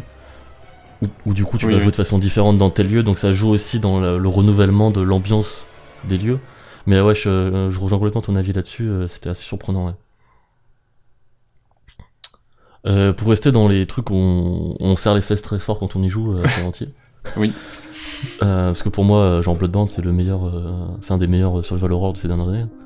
En tout cas, de jeux de flip. c'est et Silent Hill vraiment. ben, je vais surtout parler euh, de Silent Hill 2 et Downpour. Euh, Silent Hill 2 parce que bah, c'est le meilleur. Et Downpour parce que c'est celui qui fait le plus hommage à la ville de Silent Hill dans les mêmes. Ouais. Euh, Downpour pue l'amour pour la ville en fait et c'est quelque chose qui m'a beaucoup fait qui m'a fait beaucoup plaisir mais euh, c'est vrai qu'il y a un- bah, déjà il y a un côté très oppressant évidemment de- dans cette ville là qui pour le coup euh, change complètement d'épisode en épisode. Mm. même si on retrouve le principe de, du lac et de l'hôpital etc mais dans chaque épisode vraiment le- la ville change de d'organisation etc donc euh, bon ok mais en même temps c'est c'est normal quand on connaît l'histoire de la enfin le- bref le principe même de, de cette ville là mais euh, du coup dans chaque jeu ouais t'apprends à la connaître et surtout t'apprends à connaître les endroits qui te sont bloqués et à chaque fois que tu finis un genre un niveau que tu sors d'un bâtiment tu dis est-ce que il y a tel endroit qui pourrait être débloqué? Parce que t'as vraiment ce côté où le jeu te force à avancer à tâtons au début quand t'es dans les dans les niveaux en ville. Qu'en gros dans les Silent Hill t'as les niveaux en tout cas les, les Silent Hill euh, 1, 2, 3, le 4 un peu moins. Et Downpour t'as euh, je parle pas d'Oncoming parce que c'est de la merde. T'as euh, les niveaux Ah, vraiment t'es dans la ville t'es bloqué de partout et t'as des petits trucs par-ci par-là et tu sais pas trop où ce que tu dois faire ce que tu dois aller.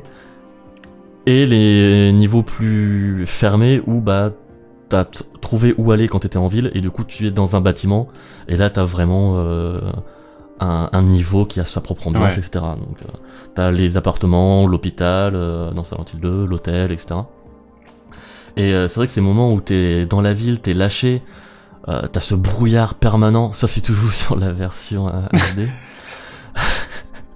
T'as ce, ce brouillard permanent qui est oppressant le- et le- t'entends les bruits des Le bruit de la radio aussi. euh, Ouais, le bruit de la radio quand t'as les monstres qui approchent.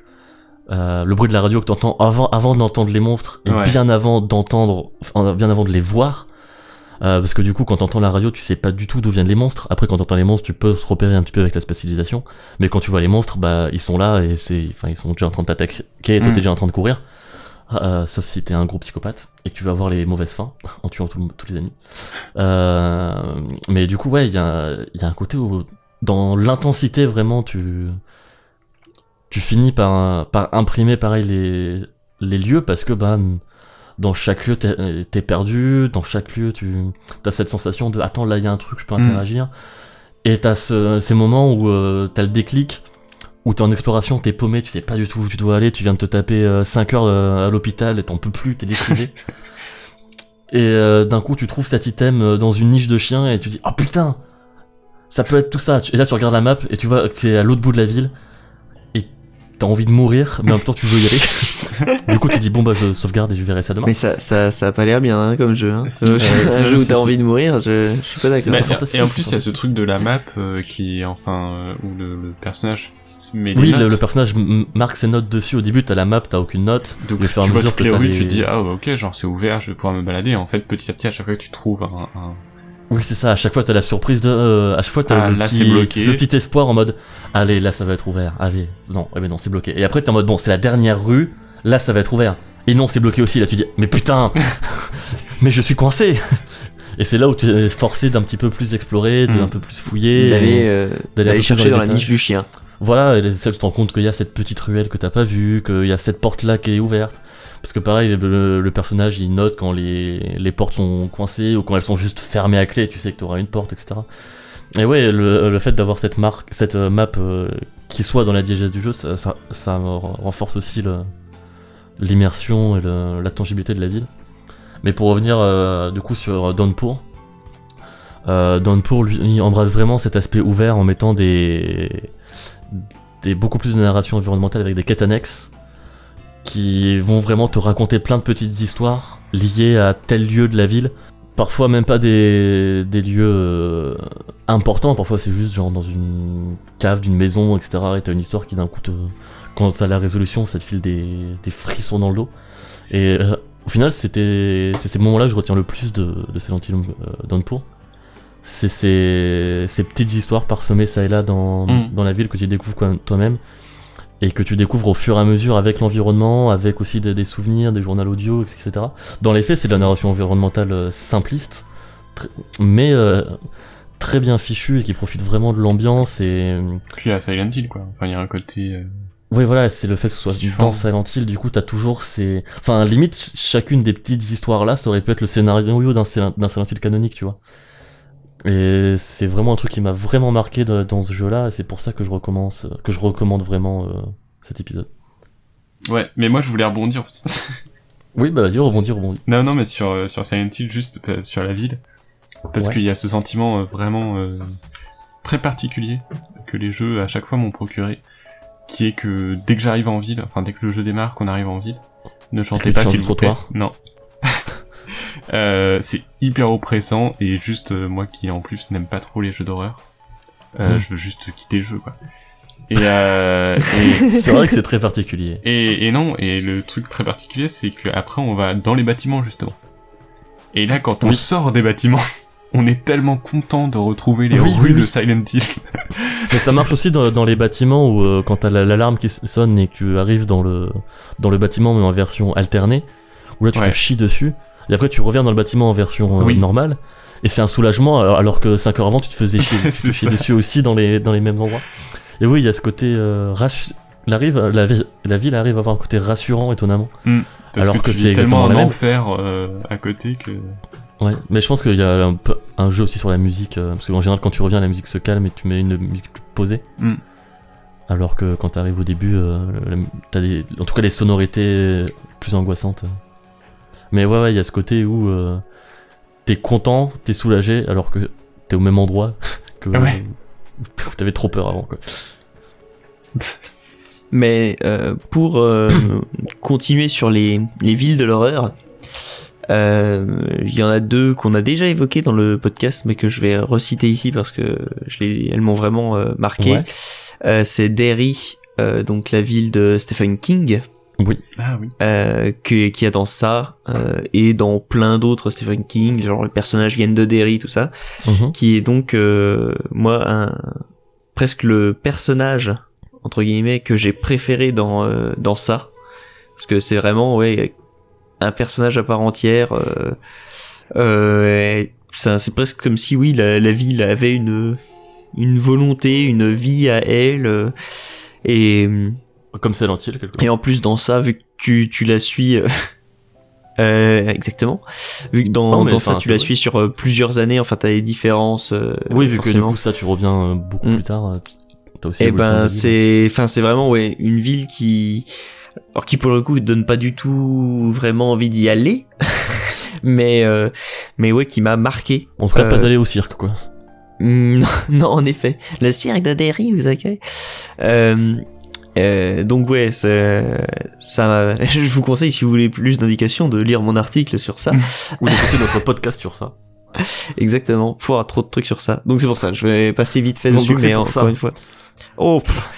Euh, le et aussi je voulais euh, parler comme euh, ville euh, ville touristique Arkham de de ce cher Lovecraft.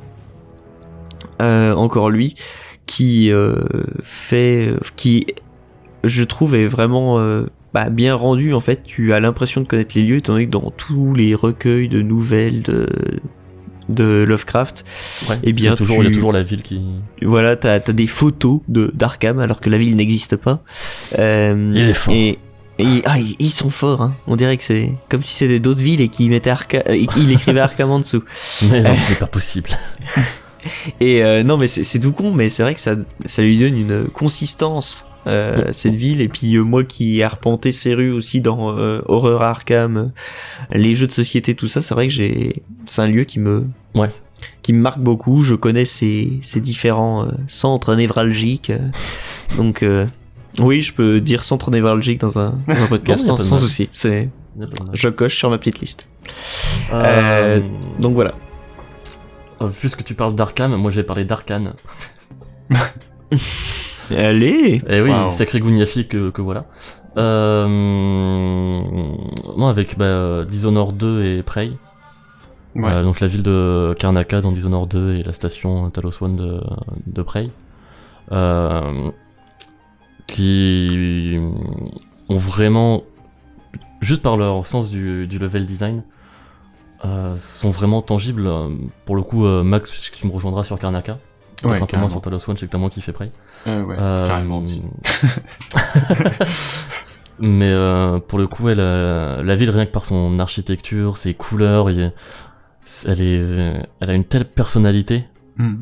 que rien que tu la vois, t'en tombes amoureux de, de son charme, quoi. Et elle a ce côté euh, vieille ville qui a été reconstruit aussi par-dessus. Enfin, hum, je sais pas comment l'expliquer. euh, le, enfin le, Victor le- l'explique bien, bien mieux que moi, mais c'est son délire sur, sur justement l'ADA de Dishonored 2. C'était ce côté d'une vieille ville qui est comme les villes, les villes médiévales euh, d'Europe de l'Est, quoi, où, où tu vois la, la base des vieux bâtiments Ouais. et Ouais, qui derrière ont été euh, reconstruits par-dessus, etc., et réaménagés pour montrer le poids des âges, etc. Et c'est quelque chose que Karnaka euh, a vraiment, qu'on ressent quand on la parcourt. Et en plus, bah, il y a cette liberté d'approche, euh, liberté de déplacement qu'on a euh, grâce au, au design même de, de Dishonored qui fait que, ben, on se sent, euh, c'est nous qui choisissons les, les chemins qu'on prend et on découvre des, des chemins un peu cachés, on monte sur les toits, on prend de la hauteur, on, Ouais, on ouais. débarque dans, dans des bâtiments et on découvre que toute la famille a été bouffée par les mouches de sang, là, ces petites saloperies. Euh, Mais c'est marrant parce que dans un chaque, euh, en plus dans chaque niveau, on, globalement, chaque mission, on est dans un Oui. nouveau quartier, donc on, c'est curieux finalement parce qu'on n'a pas forcément le temps de s'attacher à vraiment un quartier et pourtant, oui, c'est pour ça euh, aussi que je, vou- que je voulais en parler, c'est que c'est, pour le coup, lui, c'est un jeu linéaire par rapport ouais, aux et open world dont on bah, parler, on la retient quoi, vraiment on retient la ville et, Mm, mm. et tout quoi. on retient les différents lieux et toutes les histoires qu'elle nous raconte et, et ouais, il y a vraiment une force là-dessus. Plus, je trouve que Dunwall dans, dans le premier Dishonored. Oui, oui, oui. Et, et euh, pour revenir sur euh, sur Prey, du coup, c'est un peu le même. euh, lui, c'est un peu différent. C'est plus dans une mécanique de à la enfin les Metroidvania, où t'as pas mal d'allers-retours, de lieux qui se débloquent, de raccourcis que tu euh, trouves au fur et à mesure. Mais euh, rien que ce, plaisir tout simple de du du jeu où l'environnement te guide par lui-même, sans donc t'aies besoin d'avoir des marqueurs, etc. Juste le prince, le plaisir simple de pouvoir se guider en lisant des panneaux dans le monde du jeu, du jeu, tu vois. Mm. Enfin, c'est un truc Mm. qui me faisait kiffer aussi dans dans Mankind, dans Human Revolution, pardon. Ouais. Euh, pas dans Mankind Divided. Pas dans Minecraft. euh, qui fonctionnait vraiment dans Human Revolution dans tous ses niveaux et j'ai retrouvé ça aussi dans dans Prey et en plus dans et dans Prey bah, t'as ce côté vraiment où la station débordée de vie il y a ce côté un peu Bioshock de euh, de lieu de vie abandonné qui qui fonctionne vraiment et en plus dans t'as plein de de journaux de logs de mails etc où tu où tu apprends à, à connaître les, les différents membres de l'équipage où tu limite tu te fais un un, un organigramme de euh, un tel était copain avec un tel, euh, un tel n'aimait pas machin, du coup c'est pour ça qu'ils vont se prendre la tête plus tard. Lui il y avait des amourettes, il se cachait dans tel lieu, etc. Et ils arrivent vraiment à te faire sentir la vie qu'il y avait dans cette station et je trouvais ça vraiment vraiment réussi pour le coup dans Prey. Ouais, ouais. Et euh, voilà. Euh, C'est c'est parce qu'à la base je voulais parler de ce, ce, ce plaisir de se de se diriger dans la digeste du jeu, mais euh, malheureusement le monde de Human Revolution n'est pas ultra marquant. Euh, Non. J'en retiens su- surtout ce plaisir-là de se diriger avec des panneaux. oui, c'est- con, hein, mais, euh, oui. c'est trop non mais bien c'est déjà de- pas mal D'avoir, bah de voilà, pouvoir se diriger comme on fait normalement, quoi. ouais bah, pas Sans de avoir un sortir une marqueur carte qui dit, eh c'est là. Oui, merci. Mm. Ceci dit, euh, maintenant avec mon téléphone, euh, moi j'ai un marqueur qui me dit, eh c'est là. Hein. certes Non, ouais, des, des plaisirs comme ça à la con, comme dans les, les RPG gothiques ou quoi, où le mec te. est- Ou Morrowind, je sais que Fouane, tu pourras me souvenir là-dessus. Mais le côté où, où on te Oui. dit, euh, bah, euh, tu pars euh, dans, à l'ouest et puis t'auras genre une caverne et un grand arbre, bah, tourne un petit peu après le grand arbre, ce sera par là. Et t'es en mode, alors attends, c'est ça le grand arbre Est-ce que c'est là? Ah bah oui, c'est là. Et euh, rien que ce plaisir-là aussi, c'est cool quoi. Non, il était, il était bon, euh, Morrowind là-dessus. Bon, évidemment, aujourd'hui, il a pris un sacré coup dans l'aile, mais. euh, Oui, oui, bon, c'est, c'est plus pareil. à l'époque niveau immersion et monde dans lequel tu te plaisais et Mm. ça- il Ah bah, là. Les, les balades, j'ai fait des balades là-bas. alors que pourtant pareil tu t'y reviens le truc est tout petit mais mais au final tu vois le pour revenir sur ce qu'on disait avant euh, la taille ne fait pas tout et on Non, préfère euh, je pense on préfère une map qu'on finit par s'apprivoiser et par connaître qu'un truc trop grand dans lequel on, Bah on se perd et dont on retient rien quoi et c'est là où The Witcher 3 est très fort Ouais, on va conclure avec The Witcher 3. hein. On Ah est bon d'accord. Parce que moi j'avais juste un petit livre parce que parce que vous parliez de, de, de la ville qui est vivante oui. Et euh, ah putain moi aussi j'avais une transition tout à l'heure. Et, euh, et du coup genre, j'avais envie de parler de, de The City and the City. C'est le D'accord. titre de vie.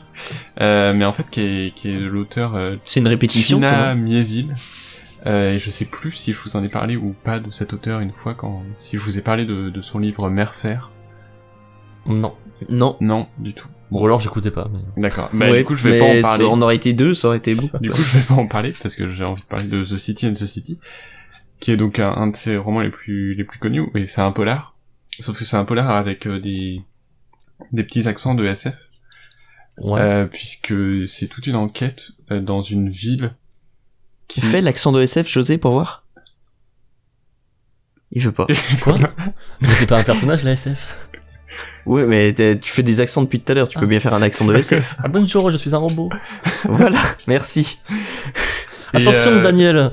Je sais pourquoi ils veulent euh, te remplacer, mais ne, ne jette pas la fille de l'immeuble. Ah oui Hélicoptère, cassez-vous. et du coup, l'intrigue se déroule dans une ville qui a pour particularité en fait d'être deux villes euh, qui se superposent un peu, plus ou moins. Il se fait marrer tout seul, tu sais. C'est pas évident, hein. vous me facilitez pas la tâche. Non, c'est vrai. Vas-y, continue. Un peu comme dans FF7. Euh, Non, comme dans, bah, dans Mais non, en fait, en fait, c'est un truc que j'ai pris du temps à, à comprendre dans le, en lisant le livre, c'est que c'est complètement un concept abstrait. C'est-à-dire, c'est vraiment, il y a des rues qui se, enfin, qui commencent dans une ville et qui se terminent dans l'autre, mais genre, en fait, il y a vraiment un truc de genre, comme si tout se croisait et en même temps tout était séparé. C'est très étrange. Mmh, Et en gros, c'est donc deux villes qui donc sont plus ou moins superposées. Et dans, dans chacune des deux villes, euh, il y a une seule règle qui est que euh, les habitants n'ont pas le droit de, de jeter un œil dans l'autre ville. Des deux côtés, c'est interdit.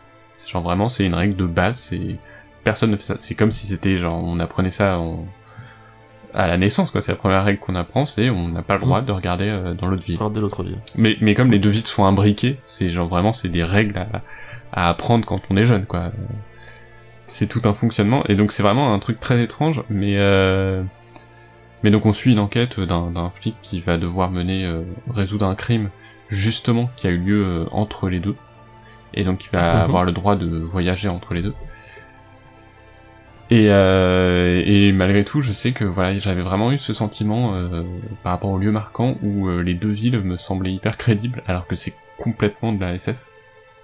Et, euh, Ouais, en et plus, il y a ce principe abs- de connexion très abstraite. ouais, Et qu'en plus, c'est un livre, donc t'as pas de repère visuel aussi. c'est ça. Et pourtant, euh, vraiment, genre, c'est pas, c'est pas que je, je, je me repérais dans, dans les différentes rues, tout. Mais par contre, j'avais vraiment l'impression que la ville vivait, comme si c'était une entité à part entière et justement que qui Ouais. dévorait un peu ses personnages.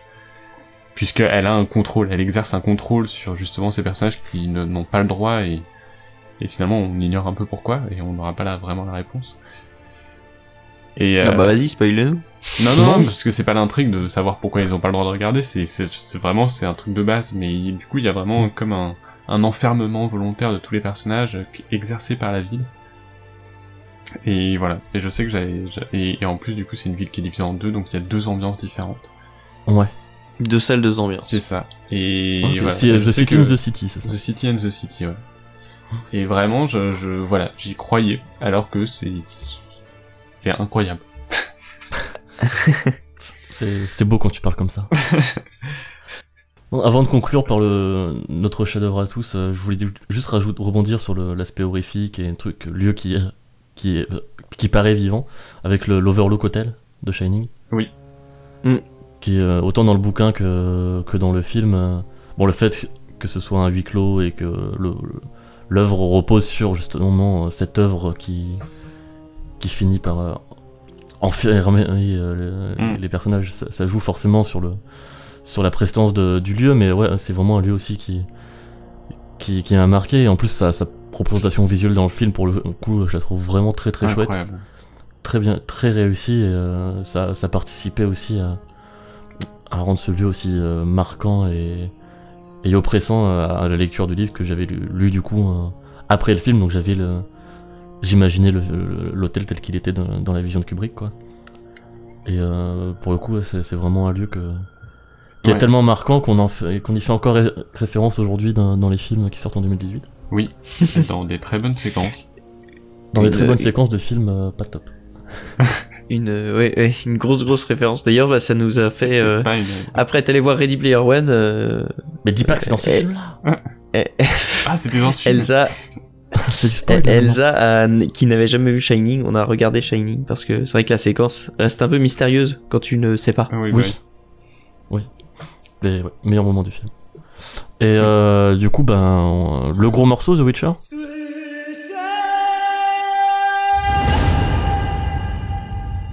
Pour le coup, je, je vous demandais de, de sélectionner chacun un ou deux endroits en particulier. Euh, ouais. Ouais, ouais. Après, euh, j'ai pas... euh, oui. Mais... Parce que moi, j'en ai deux vraiment précisément qui m'ont vraiment euh, mis Bah une, oui, une non, mais dans la euh, je gueule. pense on, on a plus ou moins les mêmes. Enfin, moi, c'est l'arrivée à Novigrad. Oui. Et l'arrivée à Beauclair. Et ouais, mais même moins moi, parce que moi j'étais en... j'étais décalé avec le... mon voyage de retour justement au Canada, tout Oui. est lié.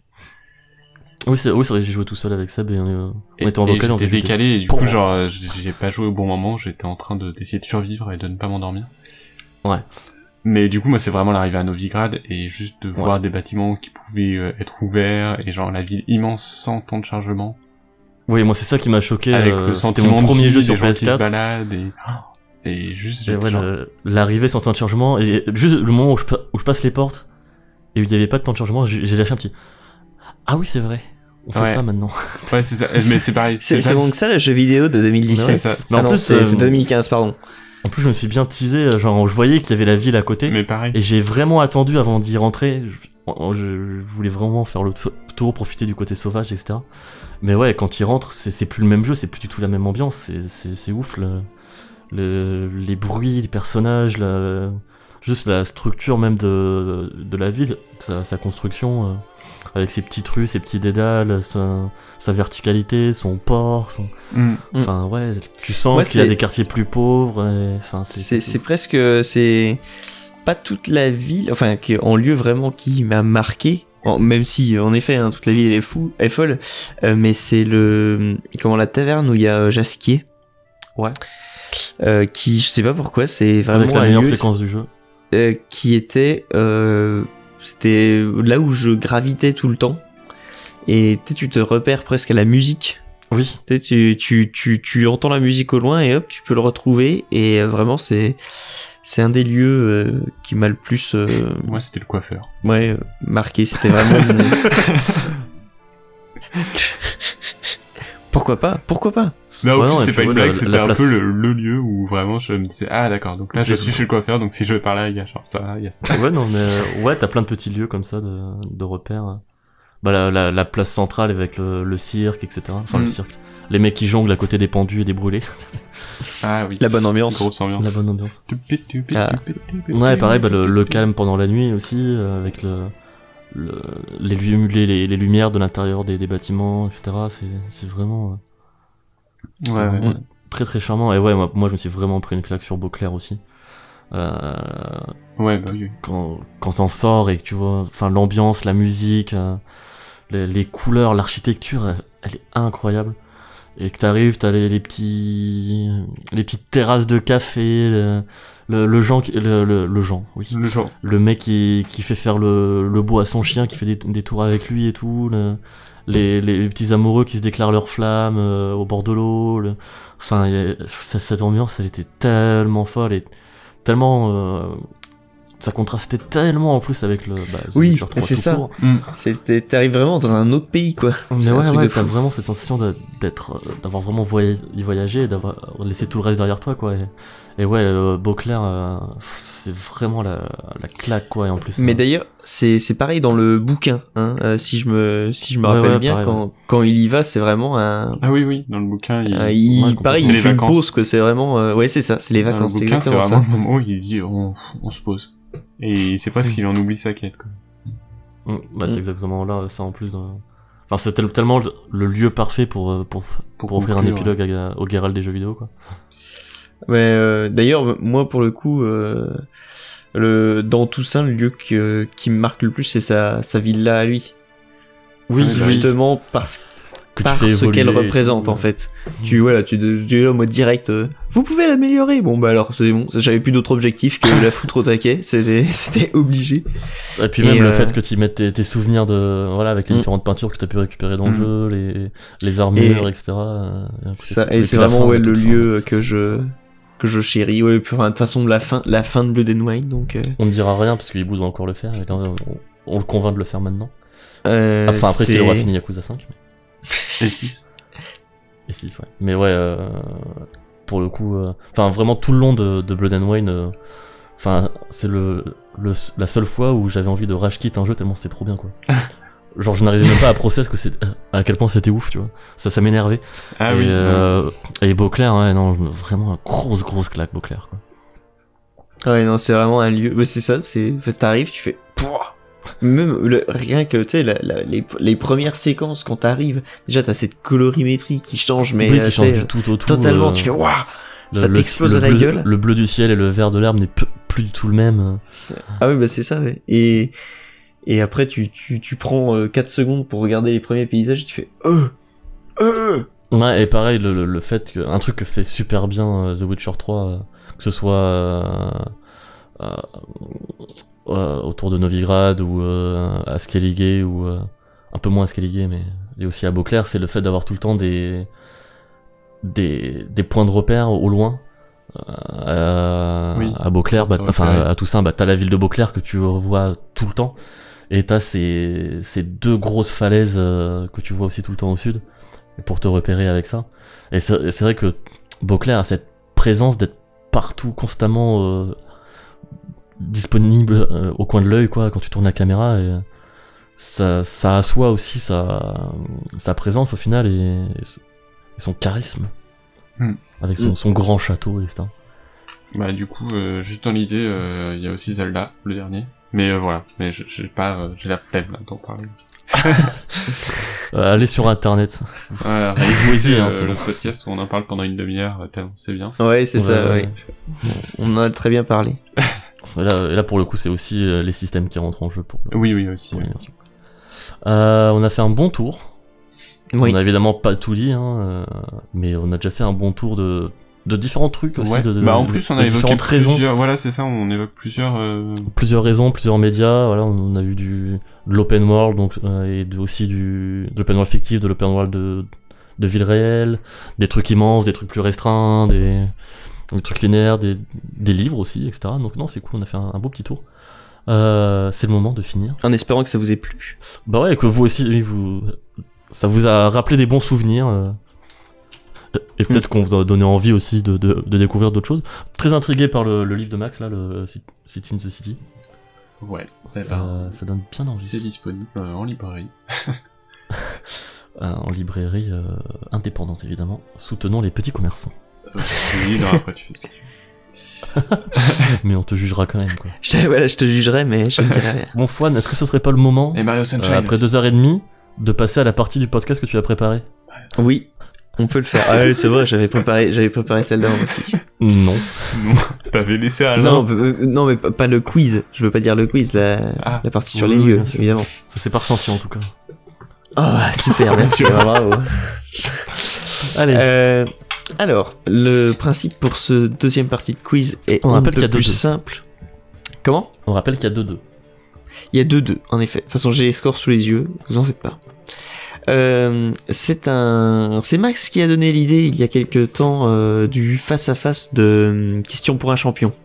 Ah, Ah merde, que- quel enfer. Ah oui, du coup, je comprends que ce soit très dur à écrire, ouais. Bah voilà, c'est pas des petites questions, c'est Ah, pas. c'est des questions que t'as coupées, du coup, ouais. C'est ça et ça, ça fait, j'ai, j'ai, euh, j'ai deux pages de questions en fait et il y a que cinq questions. Donc, euh, D'accord. donc si j'ai quand même préparé. Allez, allez crever, ok. Oui, on euh, n'a pas dit que t'avais pas préparé ça. Ouais, c'est ça, ouais. je t'ai entendu. Euh, Donc, euh, ça va être simple. Euh, on va dire que euh, José aura la main pour la première euh, question. Enfin, tu choisiras Pourquoi si tu prends la main ou si tu la donnes. Pourquoi, et du puis coup, après, juste sera- pour qu'on... pourquoi, pourquoi José Pourquoi Euh, José je- Pourquoi il aurait... Je sais bah, pas. De toute façon, ça va tourner. Et puis, euh, donc, si vous vous rappelez du principe, quand vous avez la main, vous pouvez euh, répondre. Mais pourquoi il a si la vous main répondez mal, Il y a Oh, Doudou. parce que je. euh, Doudou. parce que j'ai tiré à pile ou face. Bah, pose une question, euh, pose une question déterminante. N'importe laquelle. Euh, bah tiens, on va reprendre le, un des thèmes que j'ai pas utilisé. Ah bah non. Non, mais- mais, non, mais une question. Co- euh, com- Comment vous déclarez une variable en PHP Euh, Pour au flic. Ok, donc tous les deux vous êtes nuls à chier. Bah oui. Euh, on a bien fait de pas le faire ce, ce test. Euh, non Trouve mais une donc question voilà, à laquelle, c'est- à laquelle on peut répondre. Euh, pff. Ouais, tu fais chier aussi. J'ai pas préparé ça. Une question Non, mais genre, tu sais, les, les- les- pour- rester dans le thème du Burger Quiz, euh, les, les trucs qu'il fait pour, déter- Pour tirer au sort qui choisit son équipe, quoi. oui, Ouais. mais genre il vous fait jouer aux fléchettes. Comment je vous fais jouer aux fléchettes, moi? Oh, on fait un Shifumi, tu vois. Oui, bah oui, un Shifumi. Oui, Bah vas-y, vas-y. oui, un Shifumi. Vas-y, on fait, on fait pierre feuille ciseaux, mais sur le sur le Discord et on a pu se rentrer en même temps. Ok, alors je vous, je vous dis un, deux, trois. Hein. Ouais. Tapez, tapez votre votre proposition. Vas-y. Vous- êtes vous êtes bon? Mm. Allez, entrez. Ah, ok, a eh ben, Oh, Cinémax yes. commence. Euh, non, mais le je, je- par Internet. Je, je Je laisse te la main. main. Alors attends, attends, attends, attends, attends, attends. Euh, Avant de prendre ta décision, avant de prendre ta décision, je vais te donner le thème quand même du truc. Ah oui. Alors vous n'oubliez pas, vous n'oubliez pas si vous donnez une réponse qui est mauvaise, la main passe à l'autre. Et à partir du moment où je vais arrêter, et ben forcément ça change de main. Oui. Comme du- Quoi Je vais faire une pause au milieu des questions. Ah, tu nous l'indiques ou? Oui, oui, bah, de toute façon, euh, oui, je vais, je vais vous l'indiquer. Et donc que à ça sera la fin d'une phrase euh, à ce moment-là, ça, oui, ce sera la fin d'une phrase. Euh, à ce moment-là, donc ça, la question vaudra un point de moins et euh, ça changera 5, de 4, main. 3, 2. D'accord. Non, 4, 3, 2, 1. Ah, Paf, Paf, pastèque. Je vous retranscris ça pêle-mêle. euh, donc, question cinéma. Est-ce que tu donnes ou est-ce que tu laisses Est-ce que tu donnes ou est-ce que tu laisses? Non, est-ce que tu j'ai pas prends trop ou le est-ce choix que là, tu j'ai l'impression de me la faire main enculer. Non, je prends la main. Mais non, mais c'est à moi de. Oui, c'est cinéma ça. Arrête. Euh, je prends la main, je prends la main. Parce que je, Très bien. je me sens sale sinon. Est-ce qu'il y a le même principe que euh, le début est plus compliqué du coup euh, que la suite? Bah, j'ai est-ce essayé que- de faire attends, ça. Est-ce que j'ai le droit de buzzer Genre, euh, histoire de me laisser un peu quelques secondes pour répondre? Genre, est-ce que tu peux t'interrompre si je te dis Ah, j'ai une proposition? Ou- En sachant Oui, que oui, si bah, tu tu- trompes, tu- ça passe à moi. Oui, oui. Tu me dis. Tu me dis, vous me dites, euh, pour buzzer, vous, vous le faites vocalement, hein, c'est Bah, évidemment. tu donnes la réponse. Enfin, tu donnes une réponse. Quoi. De Oui, oui. Ouais, d'accord. toute façon, c'est pas un truc de rapidité donc. euh, Non, Oui, voilà. mais. Mais du coup. Alors. ouais, bon, vas-y. oui, oui. Tu m'interromps, voilà. Oui, oui, non, mais. Euh, un indice chez vous. Je, je mettrai des indices dans la description, dans la description du podcast. Sur Twitter, Les gens sur regarderont. Film américain sorti en 1993, réalisé par Rocky Morton, Annabelle Jankel, Roland Joffé, mais ce dernier n'est pas crédité. Les personnages clés du film sont joués par, entre autres, Bob Hoskins, John Euh, Leguizamo euh, et Dennis Hopper. Euh, Super Oui. Mario, euh, le film. Exact, bien Oh, joué. Putain, il est fort. Ah là, il est très très fort. Bravo. On, on l'a entendu en plus taper sur son bureau pour buzzer. je vais taper. C'est, c'est, non, bien joué. Alors là, euh, Putain, juste avec les réels et euh, et les acteurs, c'est bien joué. Ouais, je plus les acteurs Je que les réels, vous- hein, je t'avoue. On va les réels inconnus au bataillon. hein. J'avais jamais entendu parler d'eux avant. Euh, je vous lis quand même la, la fin de, question, ouais. l'énoncé. Euh, mon action se situe au départ à Manhattan, mais va très vite dériver vers un uni- dans un univers fantastique. Je suis une immonde croûte, gratifiée de 15% d'avis positifs sur Rotten Tomatoes et de 1,5 sur 5 sur Allociné. Cette qualité douteuse est aussi sanctionnée en salle car je ne rapporte que 20 millions de dollars alors que j'en ai coûté 48 millions. Ce qui n'est vraiment pas très sympa. Adapté d'un jeu vidéo qui n'aurait jamais dû être adapté en film, mon univers est transmédia, il existe aussi en dessin animé, jeux de société. De nombreux produits dérivés existent et se vendent à travers le monde et c'est bien à cause de ça que j'ai été créé. Mon personnage titre est, une des plus grandes icônes du jeu vidéo. Pour autant, mon scénario met plus en avant mon frère et sa copine que moi. Un juste retour des choses, diront certains, vu qu'il est toujours le player 2. Plus incroyable encore, les cré- le créateur du jeu, Shigeru Miyamoto, aurait participé à l'élaboration de mon scénario. Je suis Super Mario Bros. Waouh. Putain. Ah oui, t'as gratté. Hein. Ah mais bah du oui, coup, mais- c'est c'est des questions, il y, a, il y a genre 10 étapes en fait, il n'y en a pas 4. non, non, là il y a quatre étapes. Mais du coup, t'es deg si on répond à la première étape à chaque question? Bah ouais, j'ai- j'ai j'ai- j'ai déjà pleuré là. Mais c'est pour ça, je, je vais quand même toutes les lire, hein. c'est c'est mort. Hein. Je- J'ai pas travaillé tout ça pour pas, Non, le, mais- pour pas le lire, hein. c'est c'est mort. C'est tout à ton. Allez, deuxième Attends, c'est question. donc- coup c'est... Bah, c'est moi, mais... Attends, mais non mais oui, non mais calme-toi. La- Laisse-moi laisse-moi dire Ah. le truc. José, tu euh, c'est une question, on cherche un personnage. Est-ce que tu De quel euh, média Non. Mais tu veux aussi que je te Ah. euh, bah, tu m'as ouais, déjà pris bien. ma coke. Euh. Non, je prends la main. Tu prends la main. Un indice chez vous. Personnage fictif apparaissant dans une unique, une unique œuvre cinématographique, mon visage apparaît pourtant dans 143 films de 1926 à 1976. Lors de ma mort inopinée, la presse se déchaîne et enquête sur mon étrange disparition. Ma- Max, Max, c'est pas encore à toi, calme-toi. Ah, c'est fini là? Oui. Euh, attention, je reprends. Non, j'en sais rien. Mon enveloppe corporelle reçu un seul et unique Oscar en 1970 et, et elle incarna à elle seule le genre du western aux États-Unis. C'est Raymond Loyer qui me donne une voix en France, euh, voix qui marquera de nombreux esprits car elle doublera non seulement mon corps, mais on pourra l'entendre dans Wayne's World 2, True Lies, Retour vers le futur 2 ou encore Maman j'ai encore raté l'avion. Non, je comprends pas. Euh, la main repasse. tu comprends pas, bah c'est c'est pas grave. Euh, donc c'est la main est à José. Oh, oui. Bizarrement, Orson Welles ne m'aime pas beaucoup. Peut-être parce que le film dans lequel je joue un rôle central n'arrête pas de copier ou de référencer Citizen Kane. Mes répliques les plus célèbres sont Tu baises les ménagères, c'est bien, tu dois avoir le cul qui brille. Et Monde de merde. Ah, John Wayne? Ah, mais c'est pas un. Ah oui, mais c'est un- Non, c'est pas- Non, la, la main va à Cinemax. Attention, Cinemax, ça va être très rapide. Mhm. J'ai les bonbons qui collent au papier. Je suis l'homme le plus classe du monde. Je suis. Euh, Ah Bon. Eh ben, c'est Redonne-moi la main. point. Ah, bah non. Non, non, c'est fini là. Ça ne marche pas comme ça. ça, c'était quoi Ah, c'était un beau. non, C'était Georges Abitbol. Ouais, du coup, ouais, le fait d'avoir eu le. Ah bah ouais, je connais pas. le Ah, délire euh. des. de l'enveloppe corporelle, des visages qui apparaissent dans plein de films, c'était tricky. Mais c'était Ah, bah C'est oui. quoi, habilement tourné. Mais en effet, t'avais t'avais- t'avais deviné que c'était John Wayne, mais c'était on cherchait le Ah personnage. d'accord, mais il va falloir arrêter de référencer ce film, j'ai toujours pas vu en fait. Ah oui, bah, bah écoute, euh, falloir, falloir euh, réparer cette erreur. C'était donc Georges Abitbol, l'homme le plus classe du monde. La question était quand même euh, alambiquée. Hein. Ah oui. Ah bah aucun, Bah, attends, aucun euh, regret. euh, Moi, c'est beaucoup. Bah c'est vrai que tu vois, je pensais que tu l'aurais. Ouais, mais c'est- c'était tellement bizarrement tourné en fait, je. Oui, je mais sais pas ce que je recherchais. euh. il fait, tu vois, euh, il faut pas donner la, la solution tout de suite, sinon c'est pas drôle. Ouais.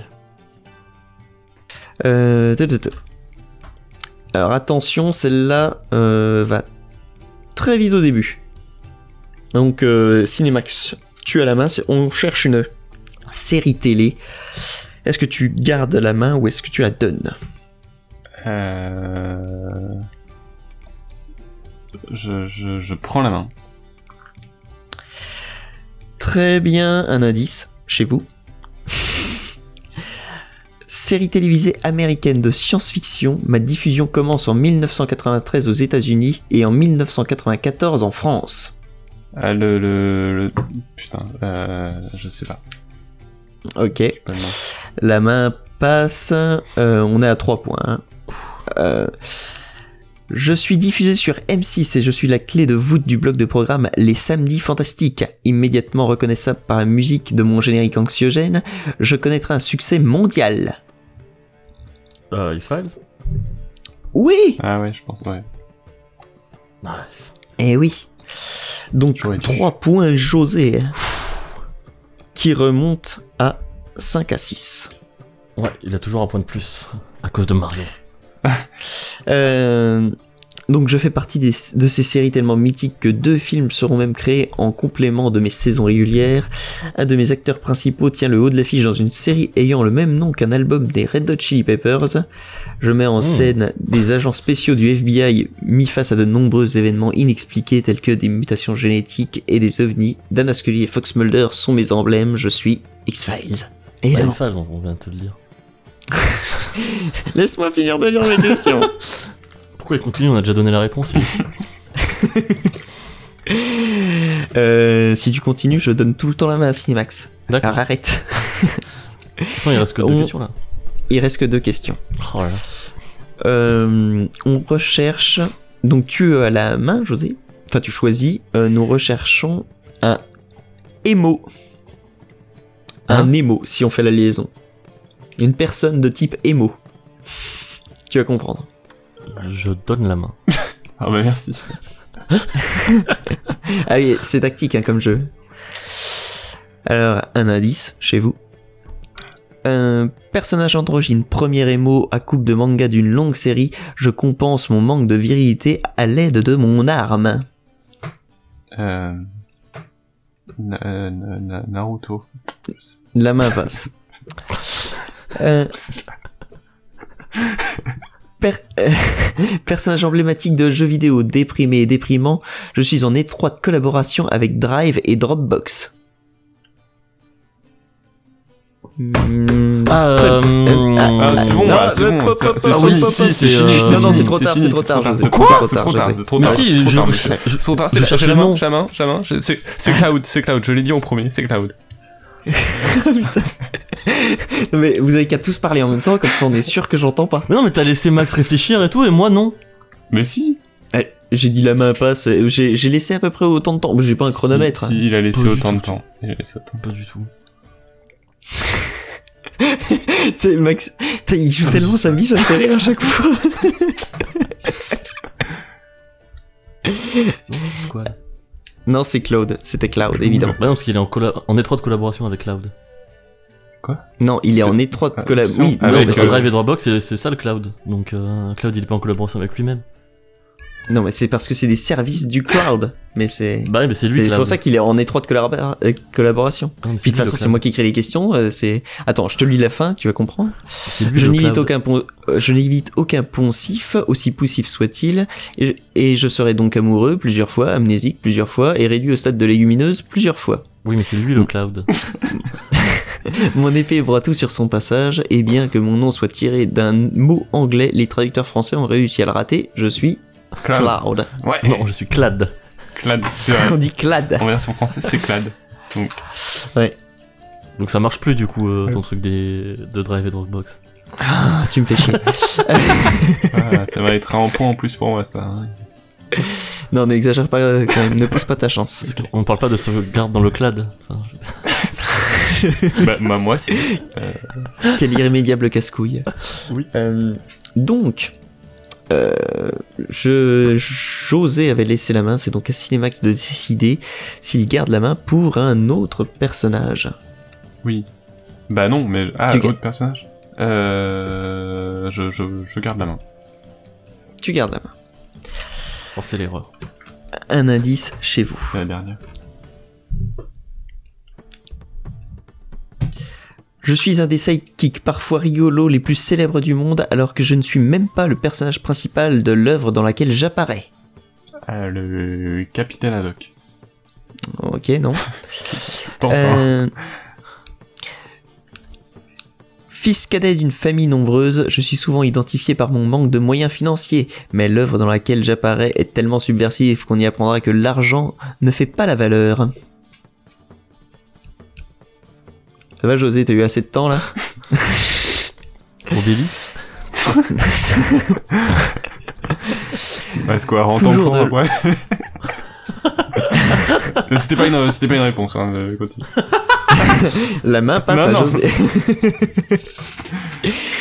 Toujours dans l'ombre de mon pote ou de mes frères, je ne montre pas beaucoup de talent si ce n'est une bonne mémoire que- qui servira de Deus Ex Machina dans le quand le scénario le voudra bien. Euh, Avril. Ok. Euh, Attention José, mais malgré mes cheveux roux, c'est quand même moi qui me suis récupéré la nana. En contrepartie, j'ai dû laisser ma sœur à mon pote balafré. Je suis...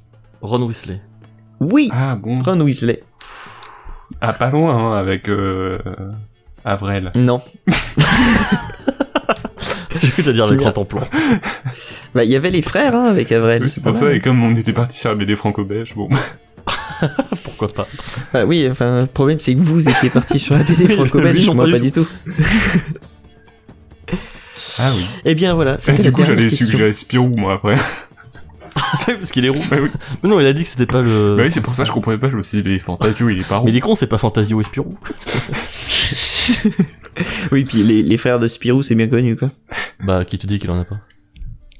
Bah écoute, j'en ai jamais vu. J'ai lu pas mal de Spirou. Et les scores, du coup? Les scores, c'est euh, évidemment Cinemax qui gagne, Yes. comme, euh, comme, comme tout le temps. Yes. 8 serré, non? à 6. Ah ouais. Ouais, c'est évident. Tout ça parce qu'il n'y a pas eu le, le questionnaire sur James Bond. Oui, mais ça aurait été de la triche là, vraiment. Bah, euh, oui.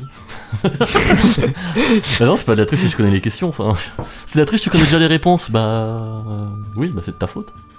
T'as qu'à faire Oui, des questions, bah moi je connais pas les réponses. Certes. Mais voilà aussi, je vous en pose une. euh, qui- quels sont les deux James Bond morts? Vous êtes même pas capable de me le dire. Alors, Bonjour, le deuxième. Toi non plus, tu pouvais pas nous le dire. alors. eh ben, si, je, je vous l'ai dit. Alors là, je le savais parfaitement. Il y a pas de problème. D'ailleurs, il est pas du tout euh, nécessaire d'être euh, britannique hein, pour réaliser un film James Bond. oui, en effet. Putain, mais c'est ouf quoi. Bah oui. Tu m'as tué, tu m'as tué. Bah, tu m'as c'est toi tellement qui m'as tué. tué en prenant des fausses questions. Moi, c'est non, ça, mais la attends, t'as- non, mais le prochain vu, quiz, c'est- ok, je, prends, je reprends des questions du maillon faible. Ah bah, je les ai tous récemment, ça tombe. Putain, si tu t'imagines, tu te mates l'intégrale du maillon faible avant le podcast, c'est un coup à se pendre. Bon, Euh, attends, j'avais quand même fait un, un travail euh, remarquable Ouais, pour non. ce 4 à la suite. euh, Euh, ce pas, facile, face. mais t'aurais pu faire d'autres questions quand même. C'est dur avec moi. Euh, Max, du coup, tu veux une musique de, de victoire? Euh... Est-ce que tu Mais penses que tu Max, il gagne tellement souvent que maintenant, la musique de Victoire, ça, le... Bah, du Max Richter. ça l'atteint plus. Histoire d'être bien le- Non, non, vas-y, euh, surprends-moi. je- Surprends-moi en me faisant Euh, plaisir. Du coup, je- Ça devient, ça devient gênant. Euh, attends, je réfléchisse. Ça, c'est, c'est vrai que Ah, mais si, si, si. vous avez vraiment quelque chose à avouer là. Pourquoi on se cache? C'est ça. Ah, merci. Ah bah c'est parfait Eh pour oui. euh, se quitter La ça. vie est belle. Ça fait un- une belle outro. Hmm. En tout cas, merci d'avoir supporté ma première partie de quiz. Non, mais on a bien rigolé. Ah oui, pour le coup, euh, presque On sent les deux gars qui savent pas siffler, qui du coup fait donc tut.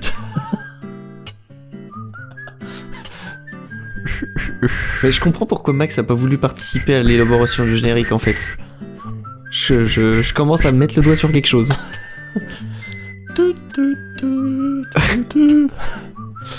Parce que les prémonitions, c'est quand même un lieu marquant, même s'il est moche.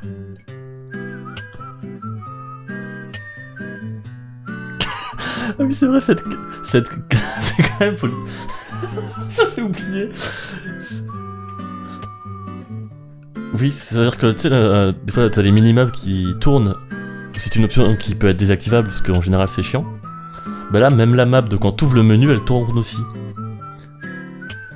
C'est vraiment une bonne idée ça. Imagine The Witcher 3 où à chaque fois que tu ouvres la map, elle, est, elle est tournée. C'est incroyable. Vrai que ça, pour, pour, euh, quand, tu veux te repérer en voiture, c'est génial. Enfin bref, du coup, Fouane est, mort, il est parti caresser son chat. ou- Non, mais je suis toujours là, j'écoute vos conneries, comme d'habitude. C'est pas des conneries, c'est vrai. Oui, Joue à des Premonition et tu verras que c'est vrai. Ah ouais, mais comme ça, vous me l'avez pas super bien vendu. hein. Non, mais en vrai, il est bien. Enfin, c'est c'est le meilleur mauvais jeu. Mhm. Bah, je vais plutôt aller jouer à Yakuza 0. Mais. Mais il est mauvais. C'est très très perturbant. C'est plein d'idées trop cool. C'est pas terrible à jouer. En même temps, c'est trop bien à jouer.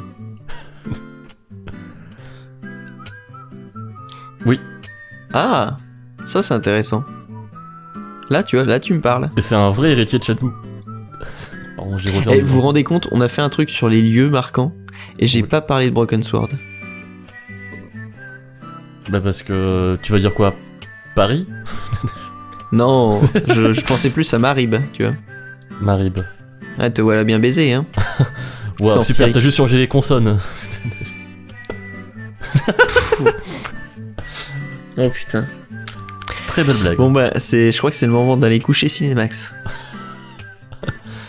Putain, oui, tu, déjà, tu vas en chier. déjà 5h du matin. C'est, C'est le moment de sortir en boîte.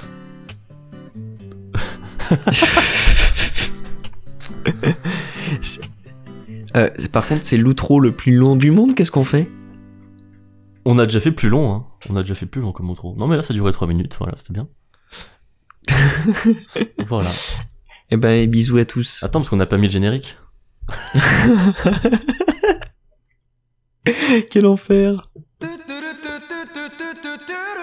Ah, on est reparti. on est reparti où Ah mais non Non, non, mais non, mais je vais Ah, arrêter ça- non mais attends, on est à 20, à 15 secondes de, Ah des oui, c'est 3 trop heures, on fait les con. 3 c'est trop con. Ah mais tu rigoles, je suis déjà à 3h01 moi. Moi, je suis à 2h59, 42. Ouais, bah je veux les, les 3 heures de- de- d'enregistrement de Cinemax. Ah, d'accord. Je te dis, je te dis top. On coupe. Tu coupes pile, hein. C'est vrai, ça fera pas 3 heures de podcast, mais je peux rajouter du blanc si tu veux. Top. D'accord. Ah putain, j'ai pas coupé. Allez, je coupe. Ah bah, j'ai